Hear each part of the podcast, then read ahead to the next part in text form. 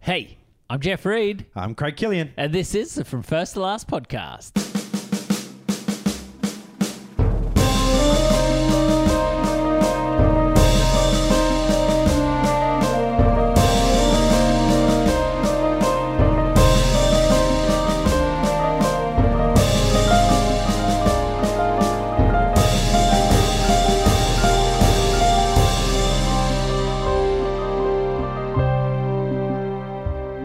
Hey, this is from First to Last podcast. It's a podcast where my friend Craig and I we get together each week. We work our way through a director's theatrical filmography from their first film all the way through to their last. Craig, we're at season six. Who are we talking? Catherine Bigelow! yes, yes. No reason for the big noise, you know, but having a stroke. yeah, Catherine Bigelow. A fantastic Catherine Bigelow. and it's been a great season so far. Yeah, it has been fantastic. Lots it's been of- very. Even, I look at K19, maybe, yeah, but everything else has been pretty good. We'll we'll Pretty get to the the run that we're on at the Actually, moment. Wade Award, nah.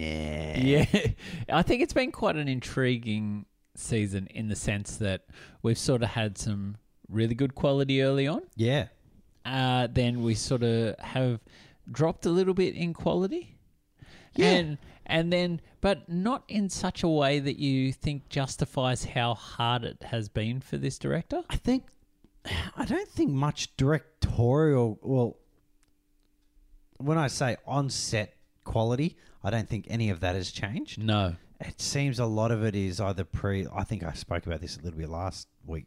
Is a little bit pre and post production. You know what I Yep. mean? Like gets lost in the dialogue or gets lost Editing. in the editing. You know, Yep. it's- or the visual effects or something like that. You know what I mean? Yep. You're just like, oh, And it's really interesting. I love that you went there because Clarence. this film, I think, is one. We'll talk a bit more later if we can. I don't want to dwell on it now. But this week we are talking. We did talk K nineteen last week. Yes, we did. We've had a slight break in the season. Yes, we did. we had to take a week to recuperate. Yes. R and R is very important. Yes, very Self care. Self care. Uh, so, but we're back. Yes, exactly. We are Very, back very- talking the Hurt Locker today. Exactly. Very excited about this. Oh man, this is going to be very, very.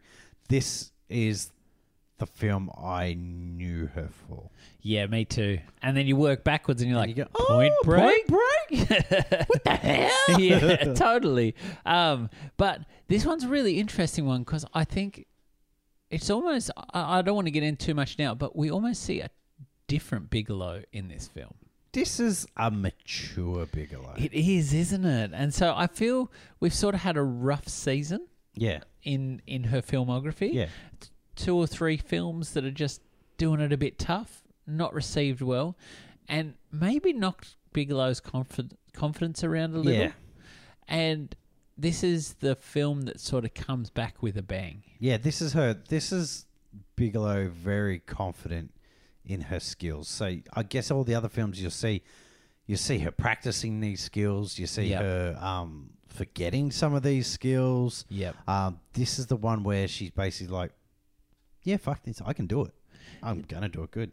I'm really interested when we go through the history and lead up of the film. Yeah, because there's some stuff that I think will bring on a really interesting chat about how you overcome the challenges that Bigelow has faced, yeah, and I think this is a the- this is a very interesting film. This is and to throw it out there right now, this is the film where Catherine Bigelow became the first ever female director to win an Exactly. Academy Award for Best Director. now second. Now there's two of them. Yes, there was this week. Chloe Zhao, Yep, Nomadland. Nomadland, which is coming onto Disney Plus. It is. They've got a little coming soon up there. Yeah, exactly. I've been watching a few of the Best Picture In China, nominated there films. was no, no detail about her win at all. But really, supposedly, like freaking four years ago, she said something bad about the government. really And so yeah, there's no mention. is is she also directing the Eternals for Marvel? yeah.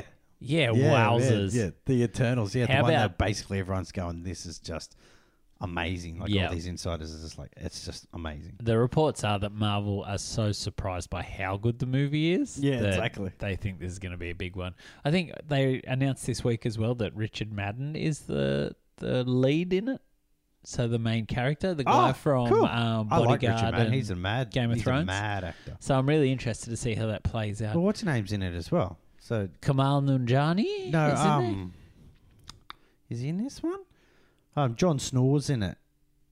Kit, Harrington Kit is as Harington, well, yeah, is it's he? the Black Knight. oh, I didn't know I that. don't know if it's Angelina this one or the Jolie's other in one. this one. Yeah, yep. Angelina Jolie, Salma Hayek. Yeah, huge cast. Oh, huge, huge Yeah. cast. So keen to see how that goes. So this is a really interesting one uh, because really, if we do, like Craig mentioned before, if we really think about this, this is the film that really puts Catherine Bigelow on the map. Yep.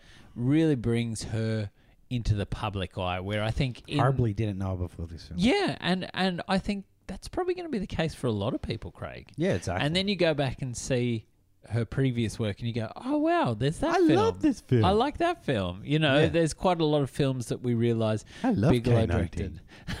Strangely, some Wait a people water? do. Oh Wait my a water. Not sure about that one, the movie. but but so let's get into the film, hey Craig. Let's get in, crack in.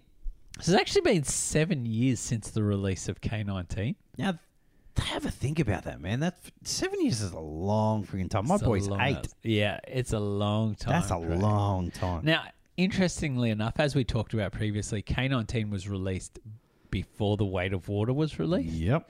So it's actually six and a half years since Weight of Water was released Okay, cool. to when The Hurt Locker is released theatrically. Um, now, following the release, there was some. Um, following the release of K19, Oh, there good, was yeah. some poor box office results of K19. Strange Days Amazing. Mm-hmm. didn't do well. Weight of Water didn't do well at the box office. So those sort of poor, poor reviews, poor box office returns, sort of had Bigelow in this place which people would call director's jail. Yep. Now I listened to an interview with the LA Times where they asked Bigelow straight out, you know, like it's been a tough run for you, like seven years, you've been in director's jail basically. How how was it? And and they asked if like K nineteen and Weight of Water had played a part in that time, their their poor performances. And Bigelow actually was a little sort of um, defensive about that response. now Pretty. Yeah, Understandably. very understandable. You'd be like, what the Remember that heck? time you fucked up like three Yeah. times? How do you reckon that's affected you, that fucker? That's Is exactly it pretty right. bad? Yeah, yeah. Have you I learnt your lesson yet? just- Yeah, you've been a bit, a bit an outcast because of those fuck ups. You remember those $100 million fuck ups? Yeah, yeah, yeah. Yeah. Yeah. And but what's really interesting, I love Bigelow's response, which was basically she says, I've always developed my own pieces. So they're not projects that have just sat there waiting for a director to come along and take them and run with Yeah. it. A la those films that Sam Raimi did between he sort of had that I thought you were season gonna of pray then. a I was simple like, part- What? Allah. I was like, oh, we're going to get hardcore here. Yeah, we're going deep today. Yeah, we're going, yeah. um, We're but going Sam Middle Raimi had that sort of season in the middle of his filmography where he stopped developing projects. He just took projects and Yeah. a simple plan. I think we found out he came on board and within about four weeks was shooting. And this is pretty much what Ron Howard sort of does now. Does as well now. So she says that she develops her own pieces, and people don't realize how time consuming it is to do that. yeah. So I sort of had a bit of a look and I was like, oh man, then I wonder what Bigelow was developing that would take seven years. Because Yeah. when we start getting into Hurt Locker, Hurt Locker wasn't even an idea until three years before it was filmed. You know what? It, it, and I don't know, and I don't really want to judge the work ethic of um, creatives, but sometimes I just go, so what do they do in their day? It is interesting. You know isn't what I it? mean? Like, yeah, oh yeah, you know, it took me seven years to do this. I'm like, oh really? Like, I understand obviously the build. You know, you got to put together crews, all that, and that's huge. But I doubt she's the one going doing all that type of stuff. You know, Doing there's the al- hustle? Yeah, there's always production designers. There's always Yeah. location designers. You know, I mean, location people. You know, there's all these people doing it. So Yeah. you know, just like, oh yeah, seven years. Fuck, man. You know what I mean? Like. It's interesting. Sometimes you have to put a project together in like fucking a year. Yeah. And they're big projects. you Yeah, know, yeah. fucking- You know what I mean? I think from what I'm learning about this new season, I'm talking of the Hollywood Bigelow- season. I'm not talking just Bigelow, sorry. I'm talking the Yeah, yeah, Hollywood yeah. system. I think looking into this, Bigelow does develop a lot. Yeah. and does a lot of research. See, that makes sense to me. Like Carnahan's gaps totally make sense to me because they're always on the cusp. You know yeah, what I mean? and then they develop something and Exactly. it falls through. And then Paul Bigelow's the same. She's in a friggin' like three, four lawsuits at the friggin' time, you Yep. know, and all that type of stuff, which would take up, which takes up your time. But I'm sure she doesn't have to be in court every day. yeah. Yeah, yeah. I think, um, as we'll find out more as we talk about Mm. this, Bigelow is doing a lot of work and developing a lot of stuff. Mm-hmm. Yep. And unfortunately, some things fall apart in this time Ah, cool. That's what I and wanted. Yeah, yeah. moves on. But Bigelow also, throughout the interview process promoting Hurt Locker, was asked about this time gap. yeah. And Bigelow actually is almost apologetic in saying, I wish I was more prolific a filmmaker. I want to be making more films more often, but it's just not how I work. And I guess we could almost take that back to Bigelow's fine art his, like background Yeah. because fine art isn't about slapping something together and it's art. It's actually meticulous and it takes time. And so I think Bigelow probably approaches filmmaking or the development of the project in the same way. And if we are looking back and hoping that Bigelow's learning lessons, the the last two films that she's directed, Weight of Water and K19, our biggest complaint here on the podcast has been that it felt like the script wasn't Yeah. in the good enough space. yeah. Now, Bigelow is really smart because for the next three films, she aligns herself with someone who i- who wins an Academy Award for this script, and the quality of those films are far superior than previous. Okay, work. so uh, now uh, don't get me wrong, I'm not. Um, please don't think I'm bagging out Bigelow here. But No. does that come down as a point of skill that it takes so long for her to develop a film like this? Well, Because like, if you think, obviously there are some directors out there yeah, who pull out. let- Let's be honest. Let, let's say you know, like a, something like a, um, you know, R- Z- Zemeckis. Obviously, this you could have to say he's a different. Could pull out a film that's very s- similar, if not better, in a shorter amount of time. Yeah, yeah, I think so. I think what Bigelow does though, and I haven't done a lot of research for our You know, next like, think episode. Peter Jackson. Peter Jackson, yeah. Where I want to go though, Craig, is just we'll probably talk about it more in the Zero Dark Thirty episode. Bigelow actually is so meticulous in making sure that these stories are told correct Let's think Cameron.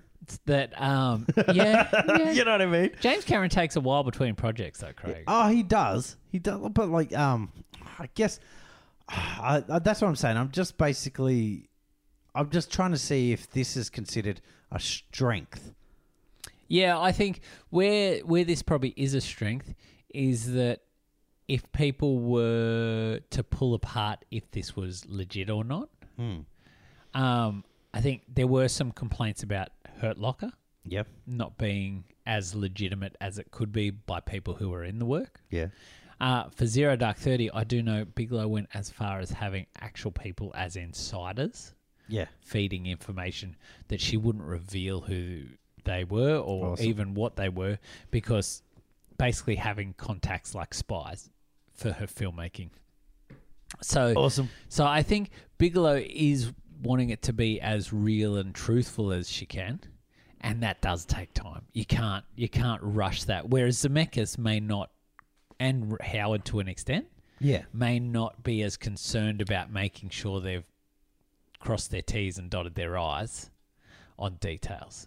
Ooh. On details, I'm saying like the things where you could track back and go, oh, well, if this bomb was, let's take Hurt Locker as a good I example. disagree. really? Hundred percent. I'm not talking about filmmaking. I'm taking it No, no, no, in the no, I'm talking- factual parts of the story, elements of the story. Oh yeah, and there's heaps of I like. would- Obviously, we'll get into more of this. I watched some videos on this. Yeah, on this Hurt Locker. and- Yeah.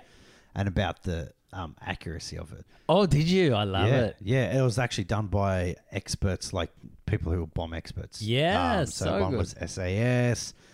Then there was a couple of guys who did, and obviously there is, and you got to sacrifice some realism for filmmaking. Storytelling, yeah, for yeah. storytelling. Storytelling, you know what I mean? Like there's, you know, there's some things where basically they show military triggers. He's got civilian triggers on some of his um, Oh, th- bombs. Oh, really? They go, well, why would he use civilian triggers? He just used military triggers. But the reason is military triggers don't look as fancy as these Yeah. ones. You know what I mean? And stuff like that. Or the fact when he pulls up the string and there's like five or six bombs hidden under. You know, you see this Yeah, in the yeah. trailer. Yeah. They're about 30 kilos each one. So you can't just No. And, and you saw how easy he pulled the wire out of the last one. yeah. So why would you lift it up 20, By the 30 wires. kilos wide by Yeah. the wires? Um, But, But- that's an intense moment that is such oh, great it's brilliant. And that's storytelling. brilliant. Exactly. That's directing. That's brilliant directing. That's storytelling at its finest. And I couldn't give a shit that it was nothing like that because I don't want to know. Yeah. you know what you know what I mean? I'm the same. I want to Craig, be in I'm the, same. suspense part of it. I want to be in the suspense part of it. But yeah, no, no. But look, look, it's yeah, it's um, I don't know. I think I, yeah, I've gone off track. It's it's not me. Um, I, I don't want to sound like I'm bagging it off. I'm just trying. no. I'm really just trying to work my head around whether it's a whether it's a skill that needs to be honed because I guess there's a shorter distance between Zero Dark Thirty and Hurt Locker. Yes. So I'm just thinking there's, and obviously you still I think haven't it's gone about through the. four years. I think you haven't fully gone through the story of Hurt Locker either. There, No. So, so you know, what We're I mean? about to dig in. Yeah, exactly. So I'm just thinking, you know, I think am just trying to. I hear you. find It's the almost gap. like I'm isn't trying an to understand the attribute gap.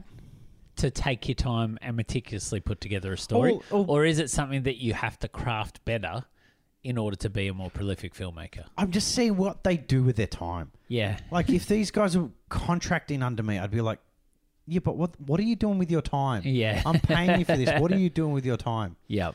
You know what I mean? and I Yeah, guess yeah. That, that's the slow part of the system. Well, let's talk Dig what in. Let's was dig in. Mm. happening with the gap because I think director's jail is playing a bit of a part. I think so. I don't. I think it's, she's Um, toning that down a little we bit. probably more would than have she- seen, say, if director's jail finance would wasn't take happening, ages. we probably would have had a project in another two or three years Agreed. post K nineteen. Okay, cool. Got you.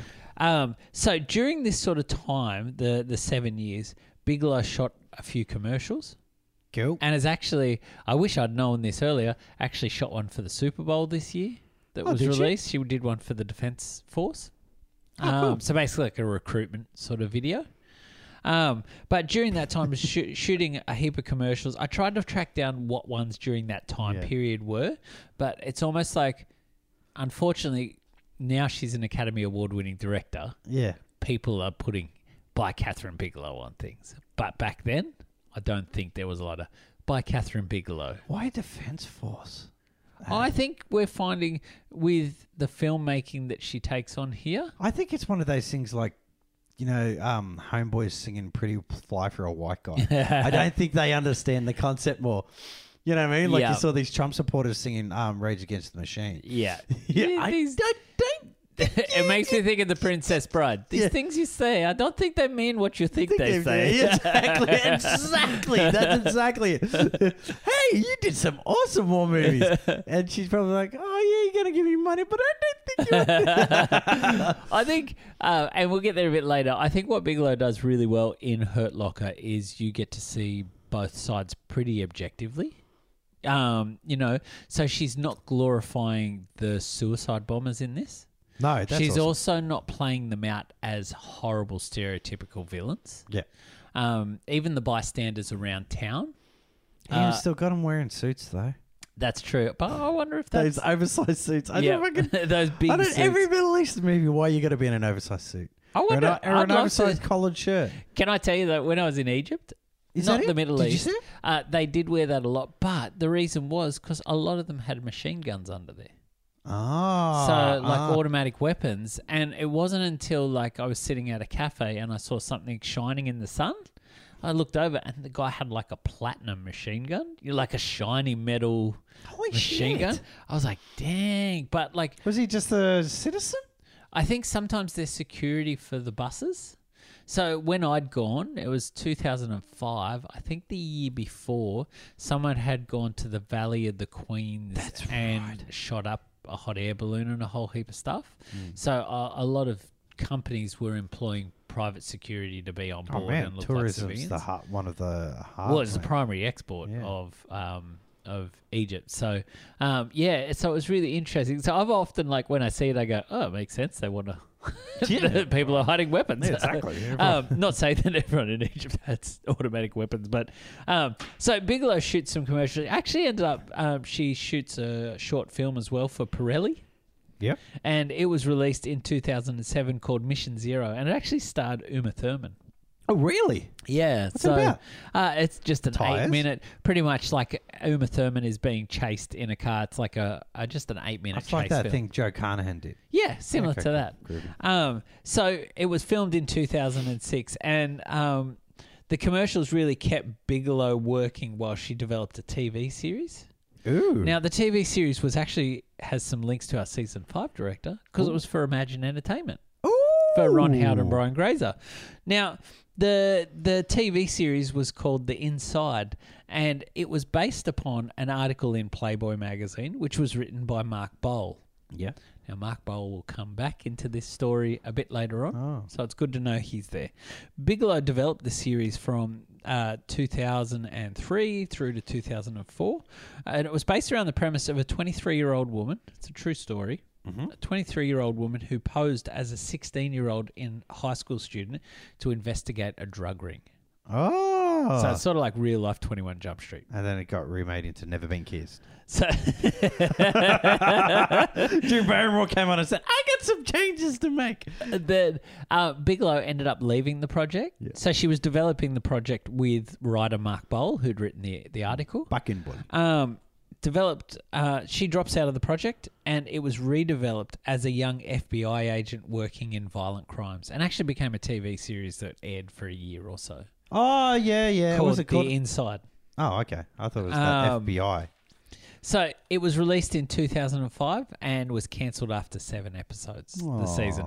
But Bigelow wasn't involved at that point. She dropped out and then So- it became redeveloped. I think the reasoning behind uh, when I looked further into it was that she was being pushed by Imagine Entertainment to s- move away from the actual reality of the article Yeah. and make it more of a. I guess there's A a, serial. limited time frame, so it's going Like- to be a serial. Yeah, like 'cause they're Criminal in- Minds, That's right. CSI, That's right. that type of stuff. Yeah. And so she wasn't happy They about make stepping money. away from that. They do. And when you think something like, I don't know, we've been watching Castle on Disney Plus, Yeah. which is the Nathan Farland sort of murder mystery. Super fun. But there's eight seasons of that, 20 episodes. Good it's lord, big money. man. Yeah. So, and he is hilarious in the, that show. Oh, he's got a, he's got a lot, a lot, a lot of charm. That He man. does. He certainly Just a does. bad agent. Now, in 2003, Bigelow, which is um, sort of when this is all she's developing the other TV series, she also directed an episode of a TV show called Karen Cisco. Ooh. Now, the TV sh- uh, series starred Carla Guino Oh, I love her. and was based on a character from several Elmore Leonard novels. Several. Yeah.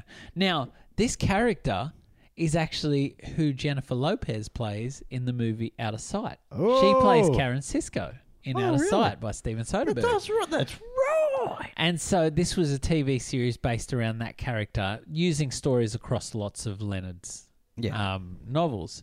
Now, unfortunately, Karen Cisco was cancelled before Bigelow's episode ever aired. oh. So I don't know if it's out there to watch, but her one hour episode of this show uh, was filmed, basically ready to go. It was going to be the last episode of the season. Yeah. And yeah, it got Oh. cancelled. It's a bit sad, isn't it? That is sad. Now, Bowl, who was collaborating with Bigelow for the Insider TV series, continues on with his journalism. And during that time, both he and Bigelow stayed connected. Yep. So just sort of emailing back and forward. What are you doing Yeah, at what's the moment? up? What's going on? What are some articles you're working on? Bowl goes on in 2003 to write an article named Death and Dishonor. And it was about a military veteran who goes searching for his missing son. And that article actually goes on to be the basis for Paul Haggis's 2007 film In the Valley of Elah. I think it's Oh got yeah, yeah, Lee with Tommy Jones. So he wrote the article that that was based upon. Oh, okay, cool. Yeah. So by 2004, Bowl continues being an investigative journalist, and it takes him further into the field where he is embedded with an elite bomb squad in Baghdad. Ooh. Okay. Now, I thought the idea, when I read the article that talked about this, they kept using the phrase embedded journalism. Yeah. And I was like, wow, that's really interesting. I want to dig a bit into that to really know what embedded journalism is. And so it's quite fascinating and also a little controversial. It is the heaps idea of controversial. embedded journalism. And it actually started during that war when Mark Bowl was there. So he was one of the first people as part of the embedded journalism. Now, it's basically when reporters are attached to military units during armed co- conflict. Uh, they basically spend all day, every day, Yeah. living it and breathing it. And it really c- became prominent during the 2003 invasion of Iraq. Yeah, they say there's heaps of propaganda.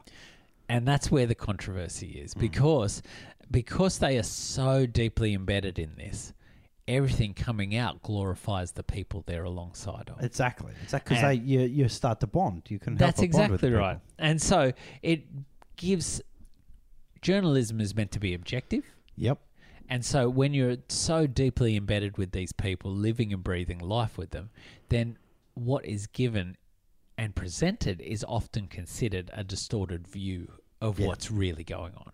Again, if someone's spending all day every day with a bomb squad in Baghdad, of course their article is going to talk about them as the heroes of the piece Yeah, exactly. versus what are the struggles that the locals are facing through it all. Oh, exactly. Plus, you know, if you're in the gunfight, it's hard to actually do it unless you're watching the gunfight from a distance. That's right. Yeah. And it's interesting in Hurt Locker because we see the doctor who goes along for the ride with them. I feel that's Mark Bowl. He's a good actor. He is a great actor and he has popped up in a few things, including K19. Yeah, yeah, UK 19, and he's the, the villain in one of my favourite shows, but I can't even remember the name now. Penny Dreadful. Oh, really? Yeah, in the last season. Yeah. Aw, Him and Ah, cool. Eva Green. Yeah, he played Dracula.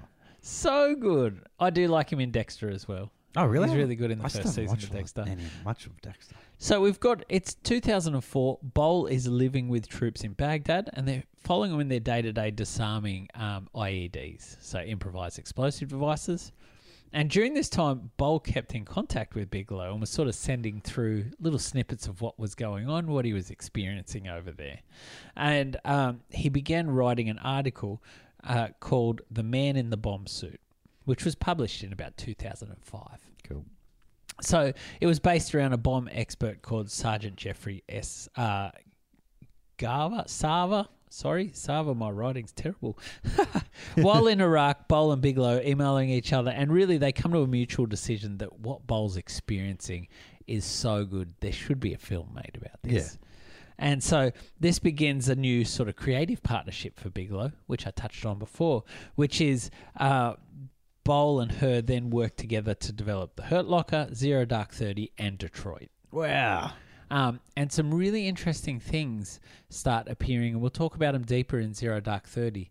But people were really shocked when stories came out from Zero Dark 30 at actually how much power Mark Bowl already had on set. Like, considered almost a director in his own rights. Ooh. So Ooh. there's some real Ooh. controversy around it. yeah, but Um, is this just more Catherine Bigelow sexist bullshit? ah, You know what I mean? Like, she's poor bugger. She's heard it before, you know? This isn't- James Cameron directing. Oh, I think this is less about Mark Bowl being the director, not believing that Bigelow's directing, Ah, okay. but got ya, more Got ya. not reining Bowl in. Ooh. so much ooh. so that when we get to financing of this film later, Bowl is considered a quite abrasive person. He says it about himself. He says he's all elbows, so he's just Oh, he's a really getting in investigative there. Journalist. And so I think his approach to most things put people offside pretty easily. And so I think where I'm going with the relationship is the stories I read about Zero Dark Thirty is that Bigelow didn't rein him in Oh, okay. when it should have been, which led to people thinking that he had more power on set than Bigelow. Gotcha, gotcha, gotcha. You get it? Getcha, Um, get so it? I haven't written this down, but when they get funding for this film, Bowl was so abrasive, the person who funded the film sacked him good, and then realized that he needed him and brought him back on. good. So Some basically, people need a kick in the ass. 100%. And You know? especially, this is Bowl's first ever screenplay. I love when people say, "Oh yeah, I- you know, I can be a bit abrasive. I stand up for my ideals and shit."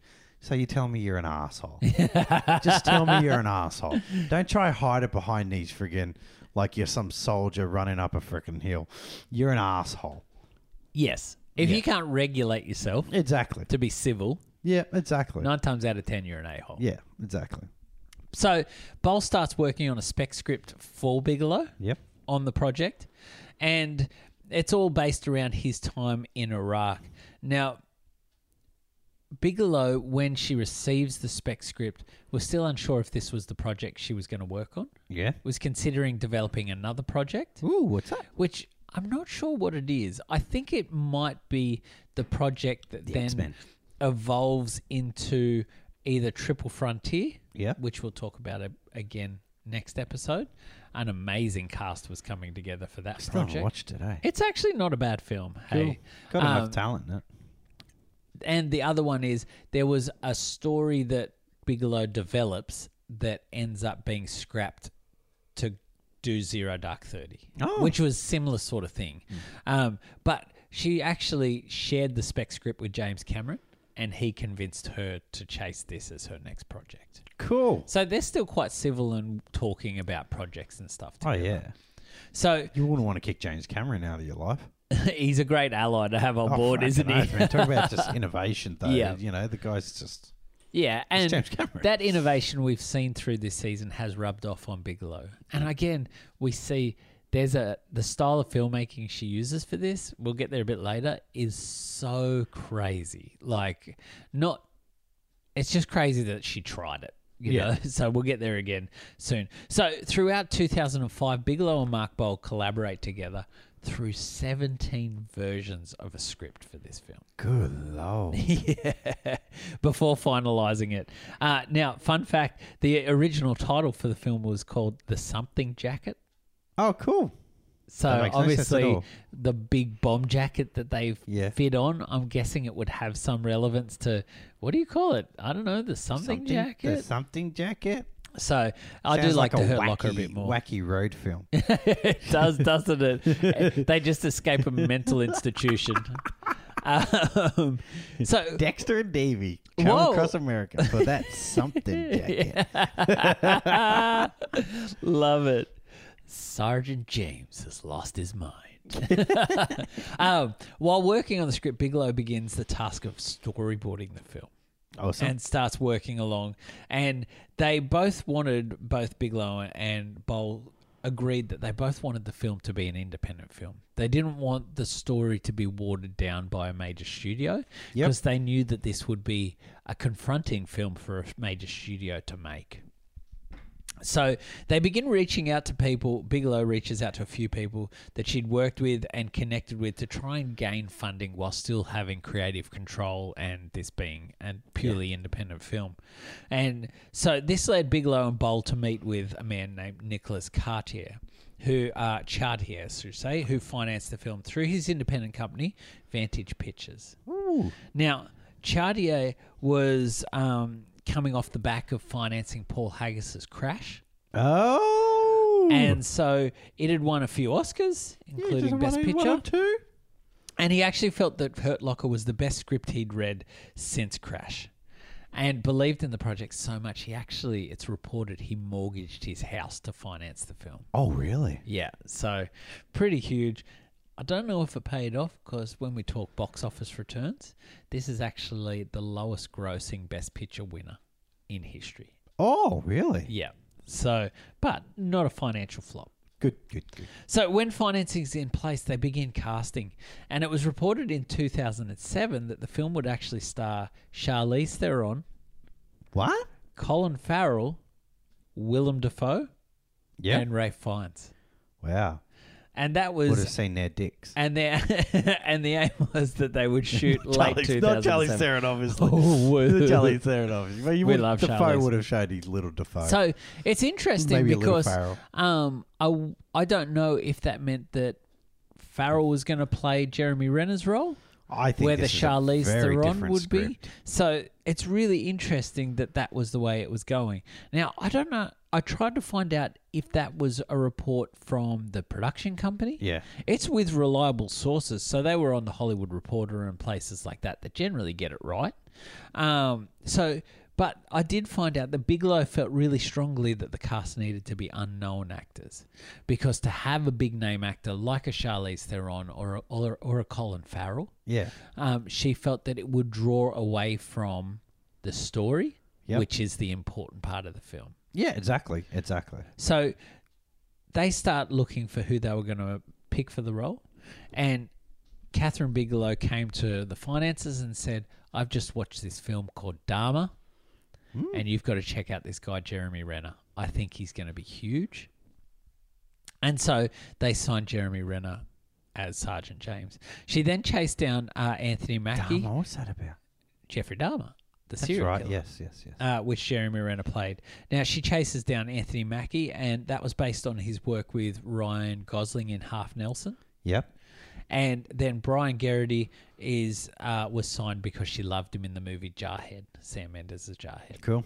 So with a cast in place, they begin movie. um, began filming in Jordan, and the forty four day shoot began on July in 2007 and it was a really grueling shoot because actors all wore um, authentic suits so those bomb suits are Yeah. actually bomb suits that people would wear and most days on average were around 49 degrees celsius That's what one of the bomb experts actually said that. He goes, Yeah, we don't actually wear the full suit.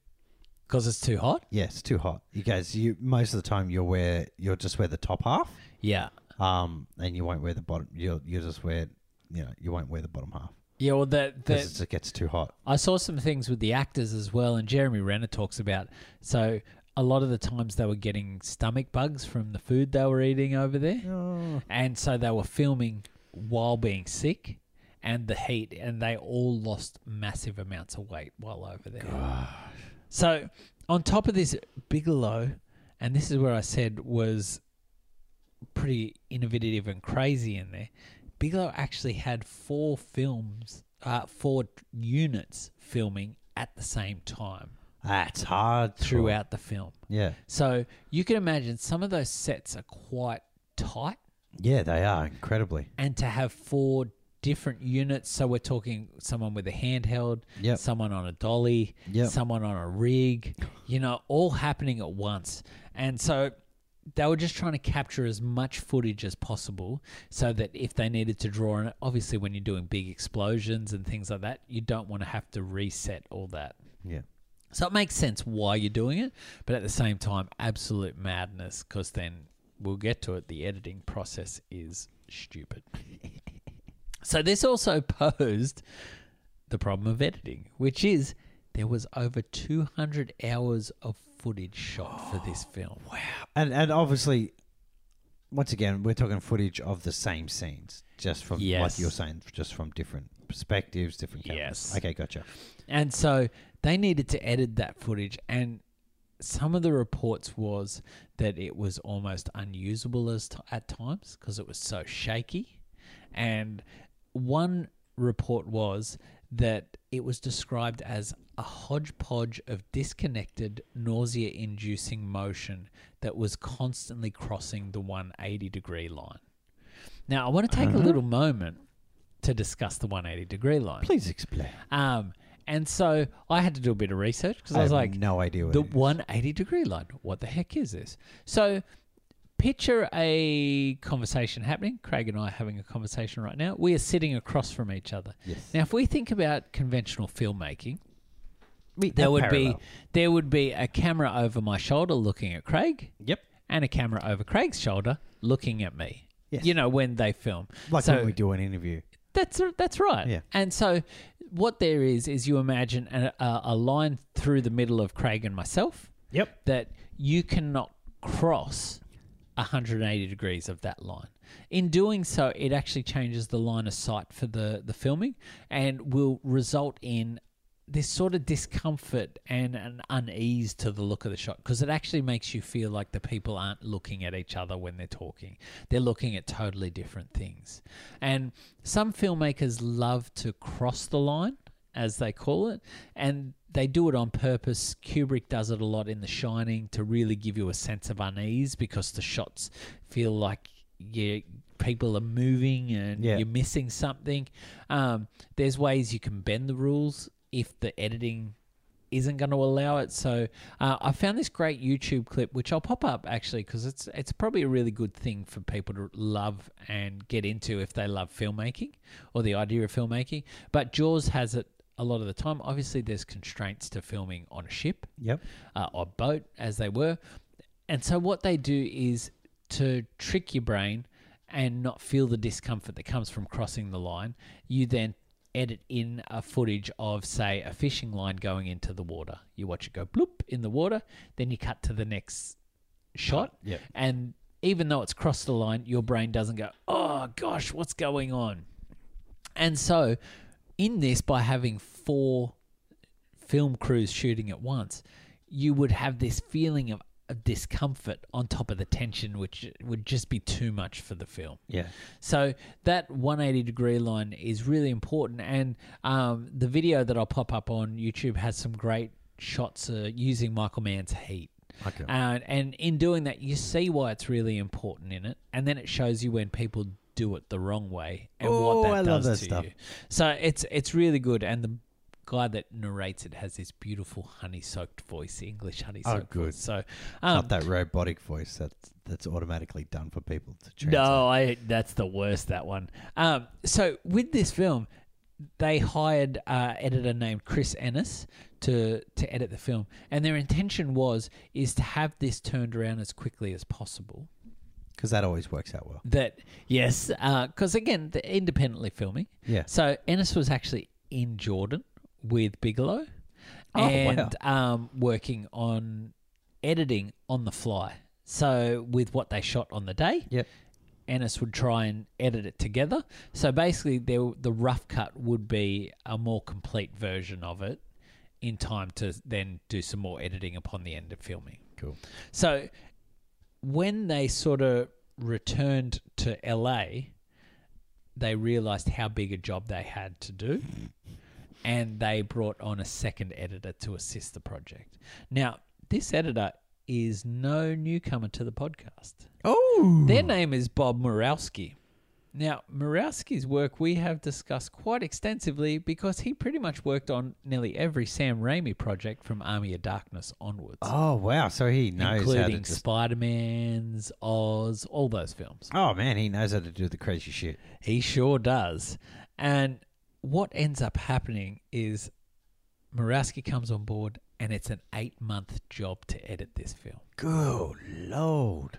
So you could imagine how much work went into it. Yeah. Now, I think it's really important to talk about this now because our biggest concern in the last couple films for yeah. Bigelow has been surrounding, at times, the editing of the films. Yeah. Post production. Yeah. And so Murawski comes on board, and he and Ennis both win an Academy Award for editing in this film. Oh, well deserved.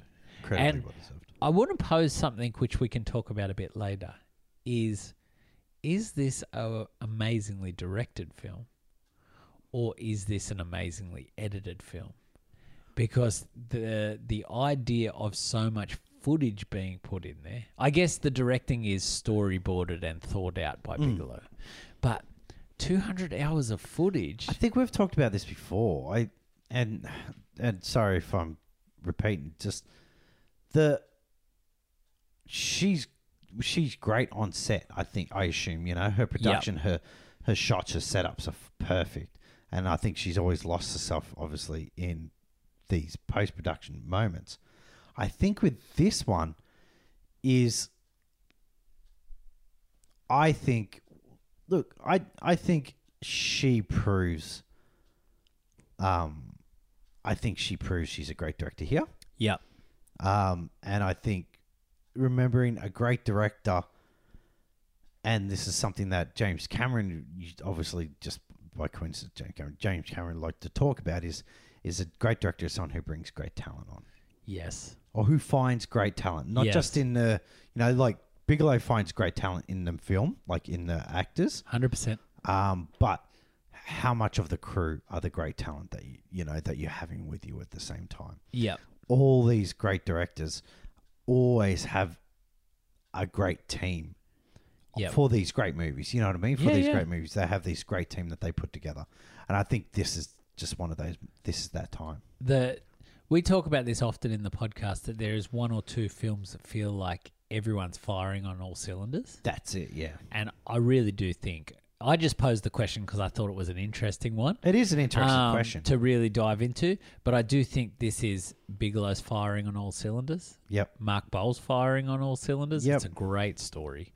Um, editing is phenomenal in this Yeah. film, and the cinematography is beautiful as well. Exactly, and I think it's unfair to say, you know, like, oh, she's got some hodgepodge stuff, you know, that was hard to.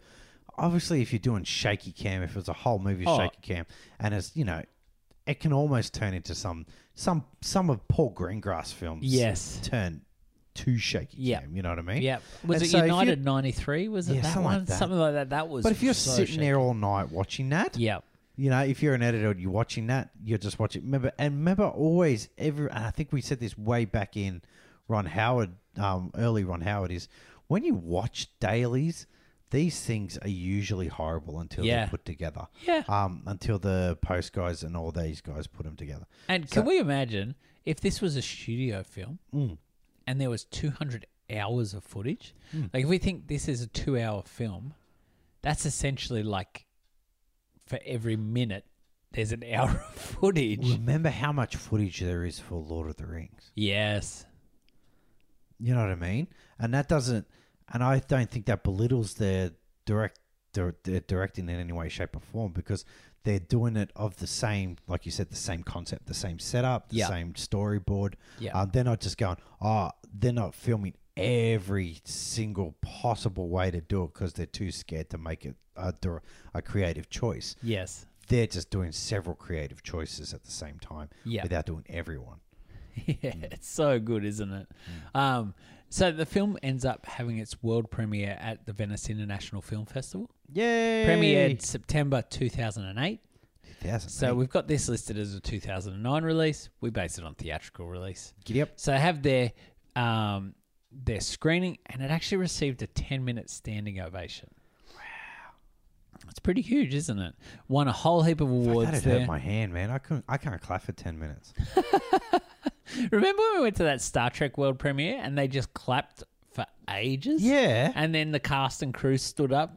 And you could, they kept clapping, and we were just like, "Man, we've been clapping for a yeah, long exactly. I, dang don't- I, time." I just don't. I'll just stop clapping and just go. Yeah. Yep. Woohoo. we love you, Michael. Love you, Michael. Um, so the That film was great sound though. It was great That was sound. fantastic. Ben Burt came out. The Man, that- legend Ben Burt came out and Fantastic. did that. Um, so Hurt Locker then basically goes on the road and does all the festival circuit for the majority of 2008, and was so um, well received that it actually got purchased by Summit Entertainment to be distributed Ooh. and so they start the run. Now the theatrical run uh, began in in after Toronto International Festival. It was released in the United States i- in June 2009, Yep.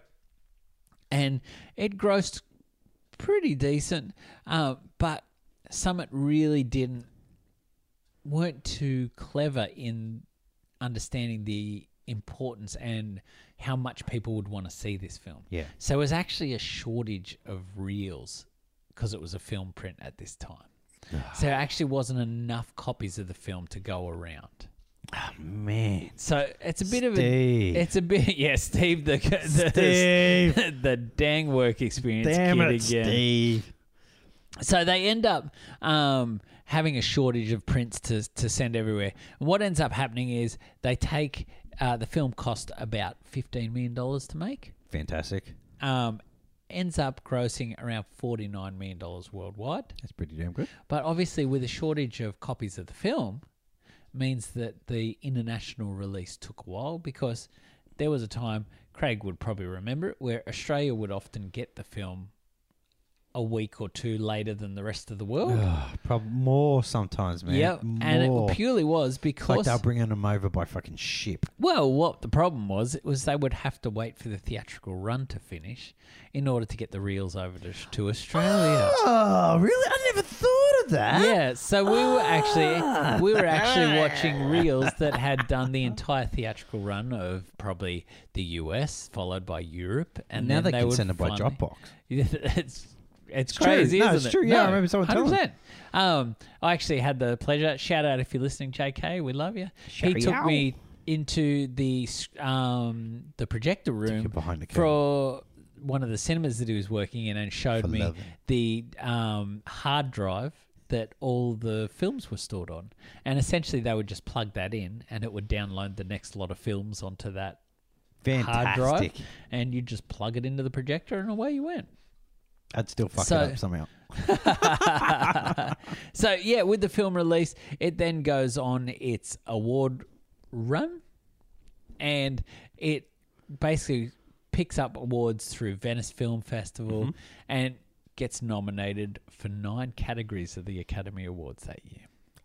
including Best Picture, Best Director, Best Original Screenplay, Yep. Best Sound Editing, Best Sound Mixing, and Best Film Editing. Yep. Um, it lost the award for Best Actor to Crazy Heart, which Wow. was Jeff Bridges, won that Bridges. year. Best Original Score it lost to um, because of Up, Yes. and Best Cinematography went to Avatar.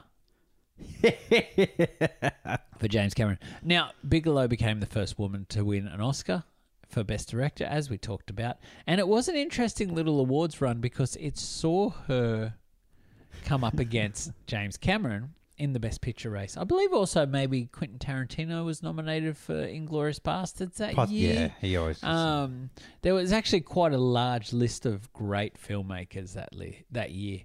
Um, so really big. Now, interesting enough, there then comes a year after its release a lawsuit over the film. yes. Now, in early March 2010, U.S. Army bomb disposal expert Mark Sergeant Jeff Master Sergeant Jeffrey Sava, who the article Mark Bowl wrote uh, filed a million dollar lawsuit against the film The Hurt Locker, basically saying that he coined the phrase The Hurt Locker yeah. and the phrase war is a drug to Mark Bowl. And obviously, the film opens with the. Yeah, but the he has a title. quote. It's actually quoted by someone else apart from that. and that his likeness was what they based on the character of James. So basically, saying he is Jem- Jeremy Renner, and he was just felt wishes. he said he was felt a little hurt and a little bit left out. Like in a locker. and he said he felt he should have got some sort of financial return for the film because it was about him essentially. Um, and I guess if you felt a movie was made about your life, Yep. you would probably think, why aren't I making money out of my own story? Because I can't go and Exactly. sell my story now because they're going to say, that's just a Hurt Locker. Yeah, this is Hill. Um, really interesting enough, though, uh, that he lost the court case yep. and actually was ordered to pay all the attorney fees for the film. yeah, pretty- that's horrible. Pretty crazy. So it was in December that it was announced that it was all sorted out, December 2011. so, yeah, really interesting. Now, another really interesting thing that came out of it is we're at a very um, pinnacle time for film, which is this is around the time when film companies started trying to fight back on online piracy. Ah, yes. And remember, the Dallas Buyers Club was was a film where they really tried to crack down on people who were doing it. They call it a honeypot, which is they put a copy of the film out there, Yep. hoping that people download it, and as soon as they open it, it sends the IP address to them on who had done this. Ooh. Now, um, interesting enough, in 2010, May 2010, Voltage Pictures actually start filing lawsuits against people who had pirated The Hurt Locker, Yeah. following on from the Academy Awards win. And so they really go out there and start um, demanding each person that they found had downloaded the film, they demanded $1,500 That's in order to not be sued. Um, so really interesting. They ended up dropping all the cases against it Yeah. because it got a bit bit crazy, but really started a real shift where Hollywood started trying to fight back on Yeah. online pirates. But it also hurt him too. It did big time because then people started Well, that's when people are going, you know what? Streaming's probably a good idea. Yeah, totally, totally. And now you see what's happening is the streaming services are generally film companies in their own. Same. Yeah, yeah, exactly. Like I look, I won't lie. There was times where um I've probably I've dabbled into pirating, um, but now it just just streaming. It's I- pretty look, crazy. I, I always say I agree. I I hundred percent agree. Always get it legit if you can. Um, there's just some stupidity in regards to dates and when things get released and all that crap that sometimes makes it hard. But now it's easy. It's it's fairly damn easy to get every ninety nine percent of every friggin' movie out there now. I've got to say, YouTube movies. yeah, YouTube is an amazing resource for hiring movies. Yeah. They have such a big, Love it. big catalogue. Yep. Um, but probably in a post-COVID world for Australia, for our international listeners, listeners out there, in Australia, we often get movies later than other Yeah. countries do. Pixar films are a prime example. Before COVID, we would have to wait three months to see the latest Pixar film. I remember Toy Story 4, um, we had to wait for school holidays. Yep. And most people I knew that were pirate dabblers all pirated Toy Story 4. Yeah. I realized that I could just buy the copy on Blu ray from Amazon US, and it would generally be here before the film was even Yeah. released in cinemas. Um, now, thankfully, in a post COVID world, one of the only good things to come out of COVID is that um, distribution companies have realized they need to be releasing it worldwide. Yeah. In order for people to be able to see their films and make some money out of it. Exactly. And so we are lucky because in Australia, we do have Disney Plus where we can watch Pixar films the same day as Love the it. rest of the world. Yeah. Exactly. And there, I think maybe with Onward, we had a little delay, but Soul was released on the same day worldwide. Yeah. And even now, even though we have theatrical releases still happening in Australia, um, they're available to rent online as a premium access, usually within about three weeks of being in the cinema, Yeah. which is great. That's because, fantastic. Um, you know, not great for cinemas and the theaters, Hmm. um, but it is great to fight piracy. Yeah, Because exactly. there, there are options out there. But I think cinemas have, and I think we've talked about this before, cinemas have really ceased to be the old fashioned cinemas l- long before this. Yeah. Cinemas are now the same as a restaurant. You know what I mean? It's an event. Yes. Um, it's not basically, very rarely are the nerds going to there anymore. Yeah. Um, it's an event. pla- It's something to do with your family. It's something to take popcorn to. It's something to Yeah. do all that. You know what I mean? You, those days of basically going there to watch a, which a two bit bloody independent film. is why it's it's why though. Remember Grady Union Cinemas, Yep. which is an Australian company. They changed their name to Event Cinemas Yeah. because they got it that the shift was moving from oh, what are we going to do tonight? We'll just go to the movies. Yeah. It started becoming a special treat. Yeah, exactly. again. And and they really are. I love event cinemas because I think they put a lot of effort into making sure everything is sort of a I bit think- special. I think they need to keep and keep doing that, and that's how cinemas will win. Yeah, Because it used to be like that. yeah, You know, when you were- totally. Uh, Ah, When you were younger, it used to be like that. But then- totally. And then suddenly everyone wanted to be independent, and, and that was the rise of Dendy at the time. yeah, and, that's true. and, um and all these things, and then but now it's put, it's shimmered back. But It's- it does show that well, it doesn't. There was fears that independent films would get lost in the haze, but I don't think so anymore. No, I don't think so either. I actually think that streaming services boost independent films. Plus, I also think the viewers of these types of independent films are a lot more savvy. that's very um, true. I think you're basically, if it's not on Netflix, there's always places that they can actually view these types of Yeah, films now. totally. And you know what I mean? Without uh, going to piracy. cinemas in Australia have also started becoming quite savvy again. The Ritz have their own streaming service. Yep. Uh, event cinemas have their own streaming service at the moment, where you can rent movies or or see things. Fantastic. So I think there are there are far more avenues to have legal watchings of films Definitely. than in the past. And which, I 100% agree with which- go legit. yeah, Be too legit to quit. Just rent something for three bucks. Exactly. Three bucks. K nineteen cost me three ninety nine. I There you go. regret three dollars of it. but still rented it. So, Craig, do you want to hear what was released in 2009? Tell me more. Tell me more.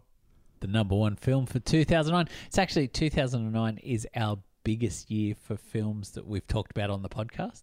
Oh, So it just seems to be that year that most directors have released a film in 2009. Fantastic. Uh, so James Cameron releases Avatar. oh. The number two film is Harry Potter and the Half Blood Prince, which like that one. is the. It's actually, I think it's a really fun one. It's where David Yates really starts Yeah. putting his mark on the on the series. I think. Um, also, it's the film I think that It's a you- little bit lighter than It after is. Alfonso. Just it's not Alfonso. Who- Alfonso Cuarón did the third one, so I think we're at Four. six. Six, here. is it? Half Blood Prince is six. So who did five? Four was Mike Newell. Five was David Yates. Oh, the five is Yates. Yatesy. Okay, cool. And I think Half Blood Prince is really important because I think it's the moment where the young actors, your Daniel Radcliffe's, Emma Watson, all those guys, they're actually, it's a nature to them yeah. as opposed to having to try. And I think that ease comes along. Daniel Radcliffe is so funny in this movie. The moment that he gets the liquid luck and then he goes off and has that beautiful moment with I love the the professor. I wish I could remember his name. He's such a great actor. Um an English actor, he's always sort of a bit uh, of an eccentric sort Yeah. of professor. But that moment where the spiders died and Hagrid's really upset and they have the sort of wake for the thing. Daniel Radcliffe is so good in that moment and funny, basically being drunk, you know, but it's such a good film. I really that's it's one of my favorites Half Blood Prince. I love it so much. Number 3 was Ice Age: Dawn of Dinosaurs. Love it. Number 4 was Transformers: Revenge of the Fallen. Okay. I remember. That's the second one. We went to the Did we watch premiere that? for that one. Oh, did we? It's the one with uh, oh, that was the weird Wrecking premiere. Ball That was the Testicles. Bondi premiere. Yeah, that was the Bondi premiere Oh, yes. with um, Yes. yeah, and that girl, the blonde girl, who was Isabel in the mo- Lucas. yeah, who was in it for like two minutes. yep, she was there. She showed up for like two minutes. And remember, we got in trouble because we were sitting in a chair and she was entering. Do you remember that? no. We had been at the party. There was a uh, this is la di da, but Craig and I were at a VIP party, Yeah. and instead of being like, "Oh, sick VIP party, let's go meet some famous people," we ate some food, drank, Dude, man. drank some f- drinks, and then we are just like, oh man, this party's got nowhere to sit. and we went and found a seat towards the front of the venue.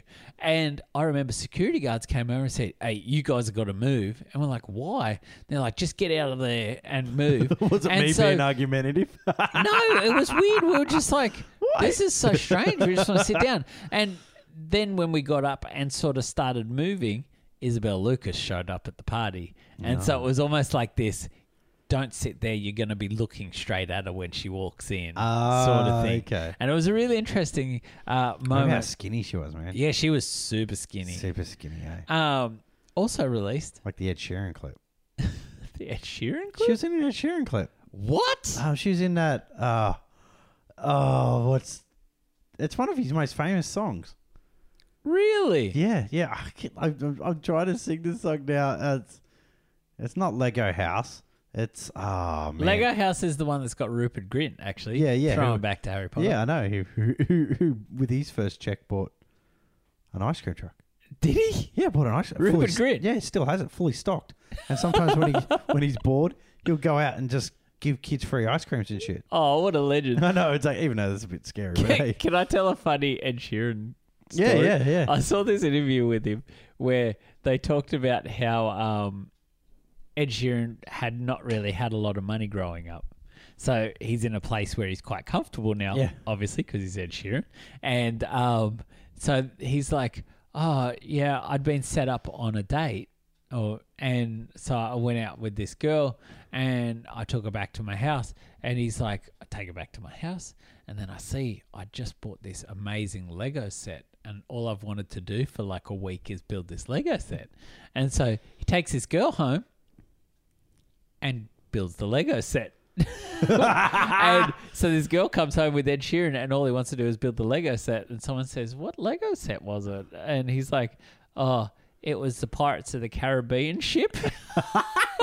and so he literally spent all night building this Lego set while this girl sat around, and in the end, she just asked if she could go home.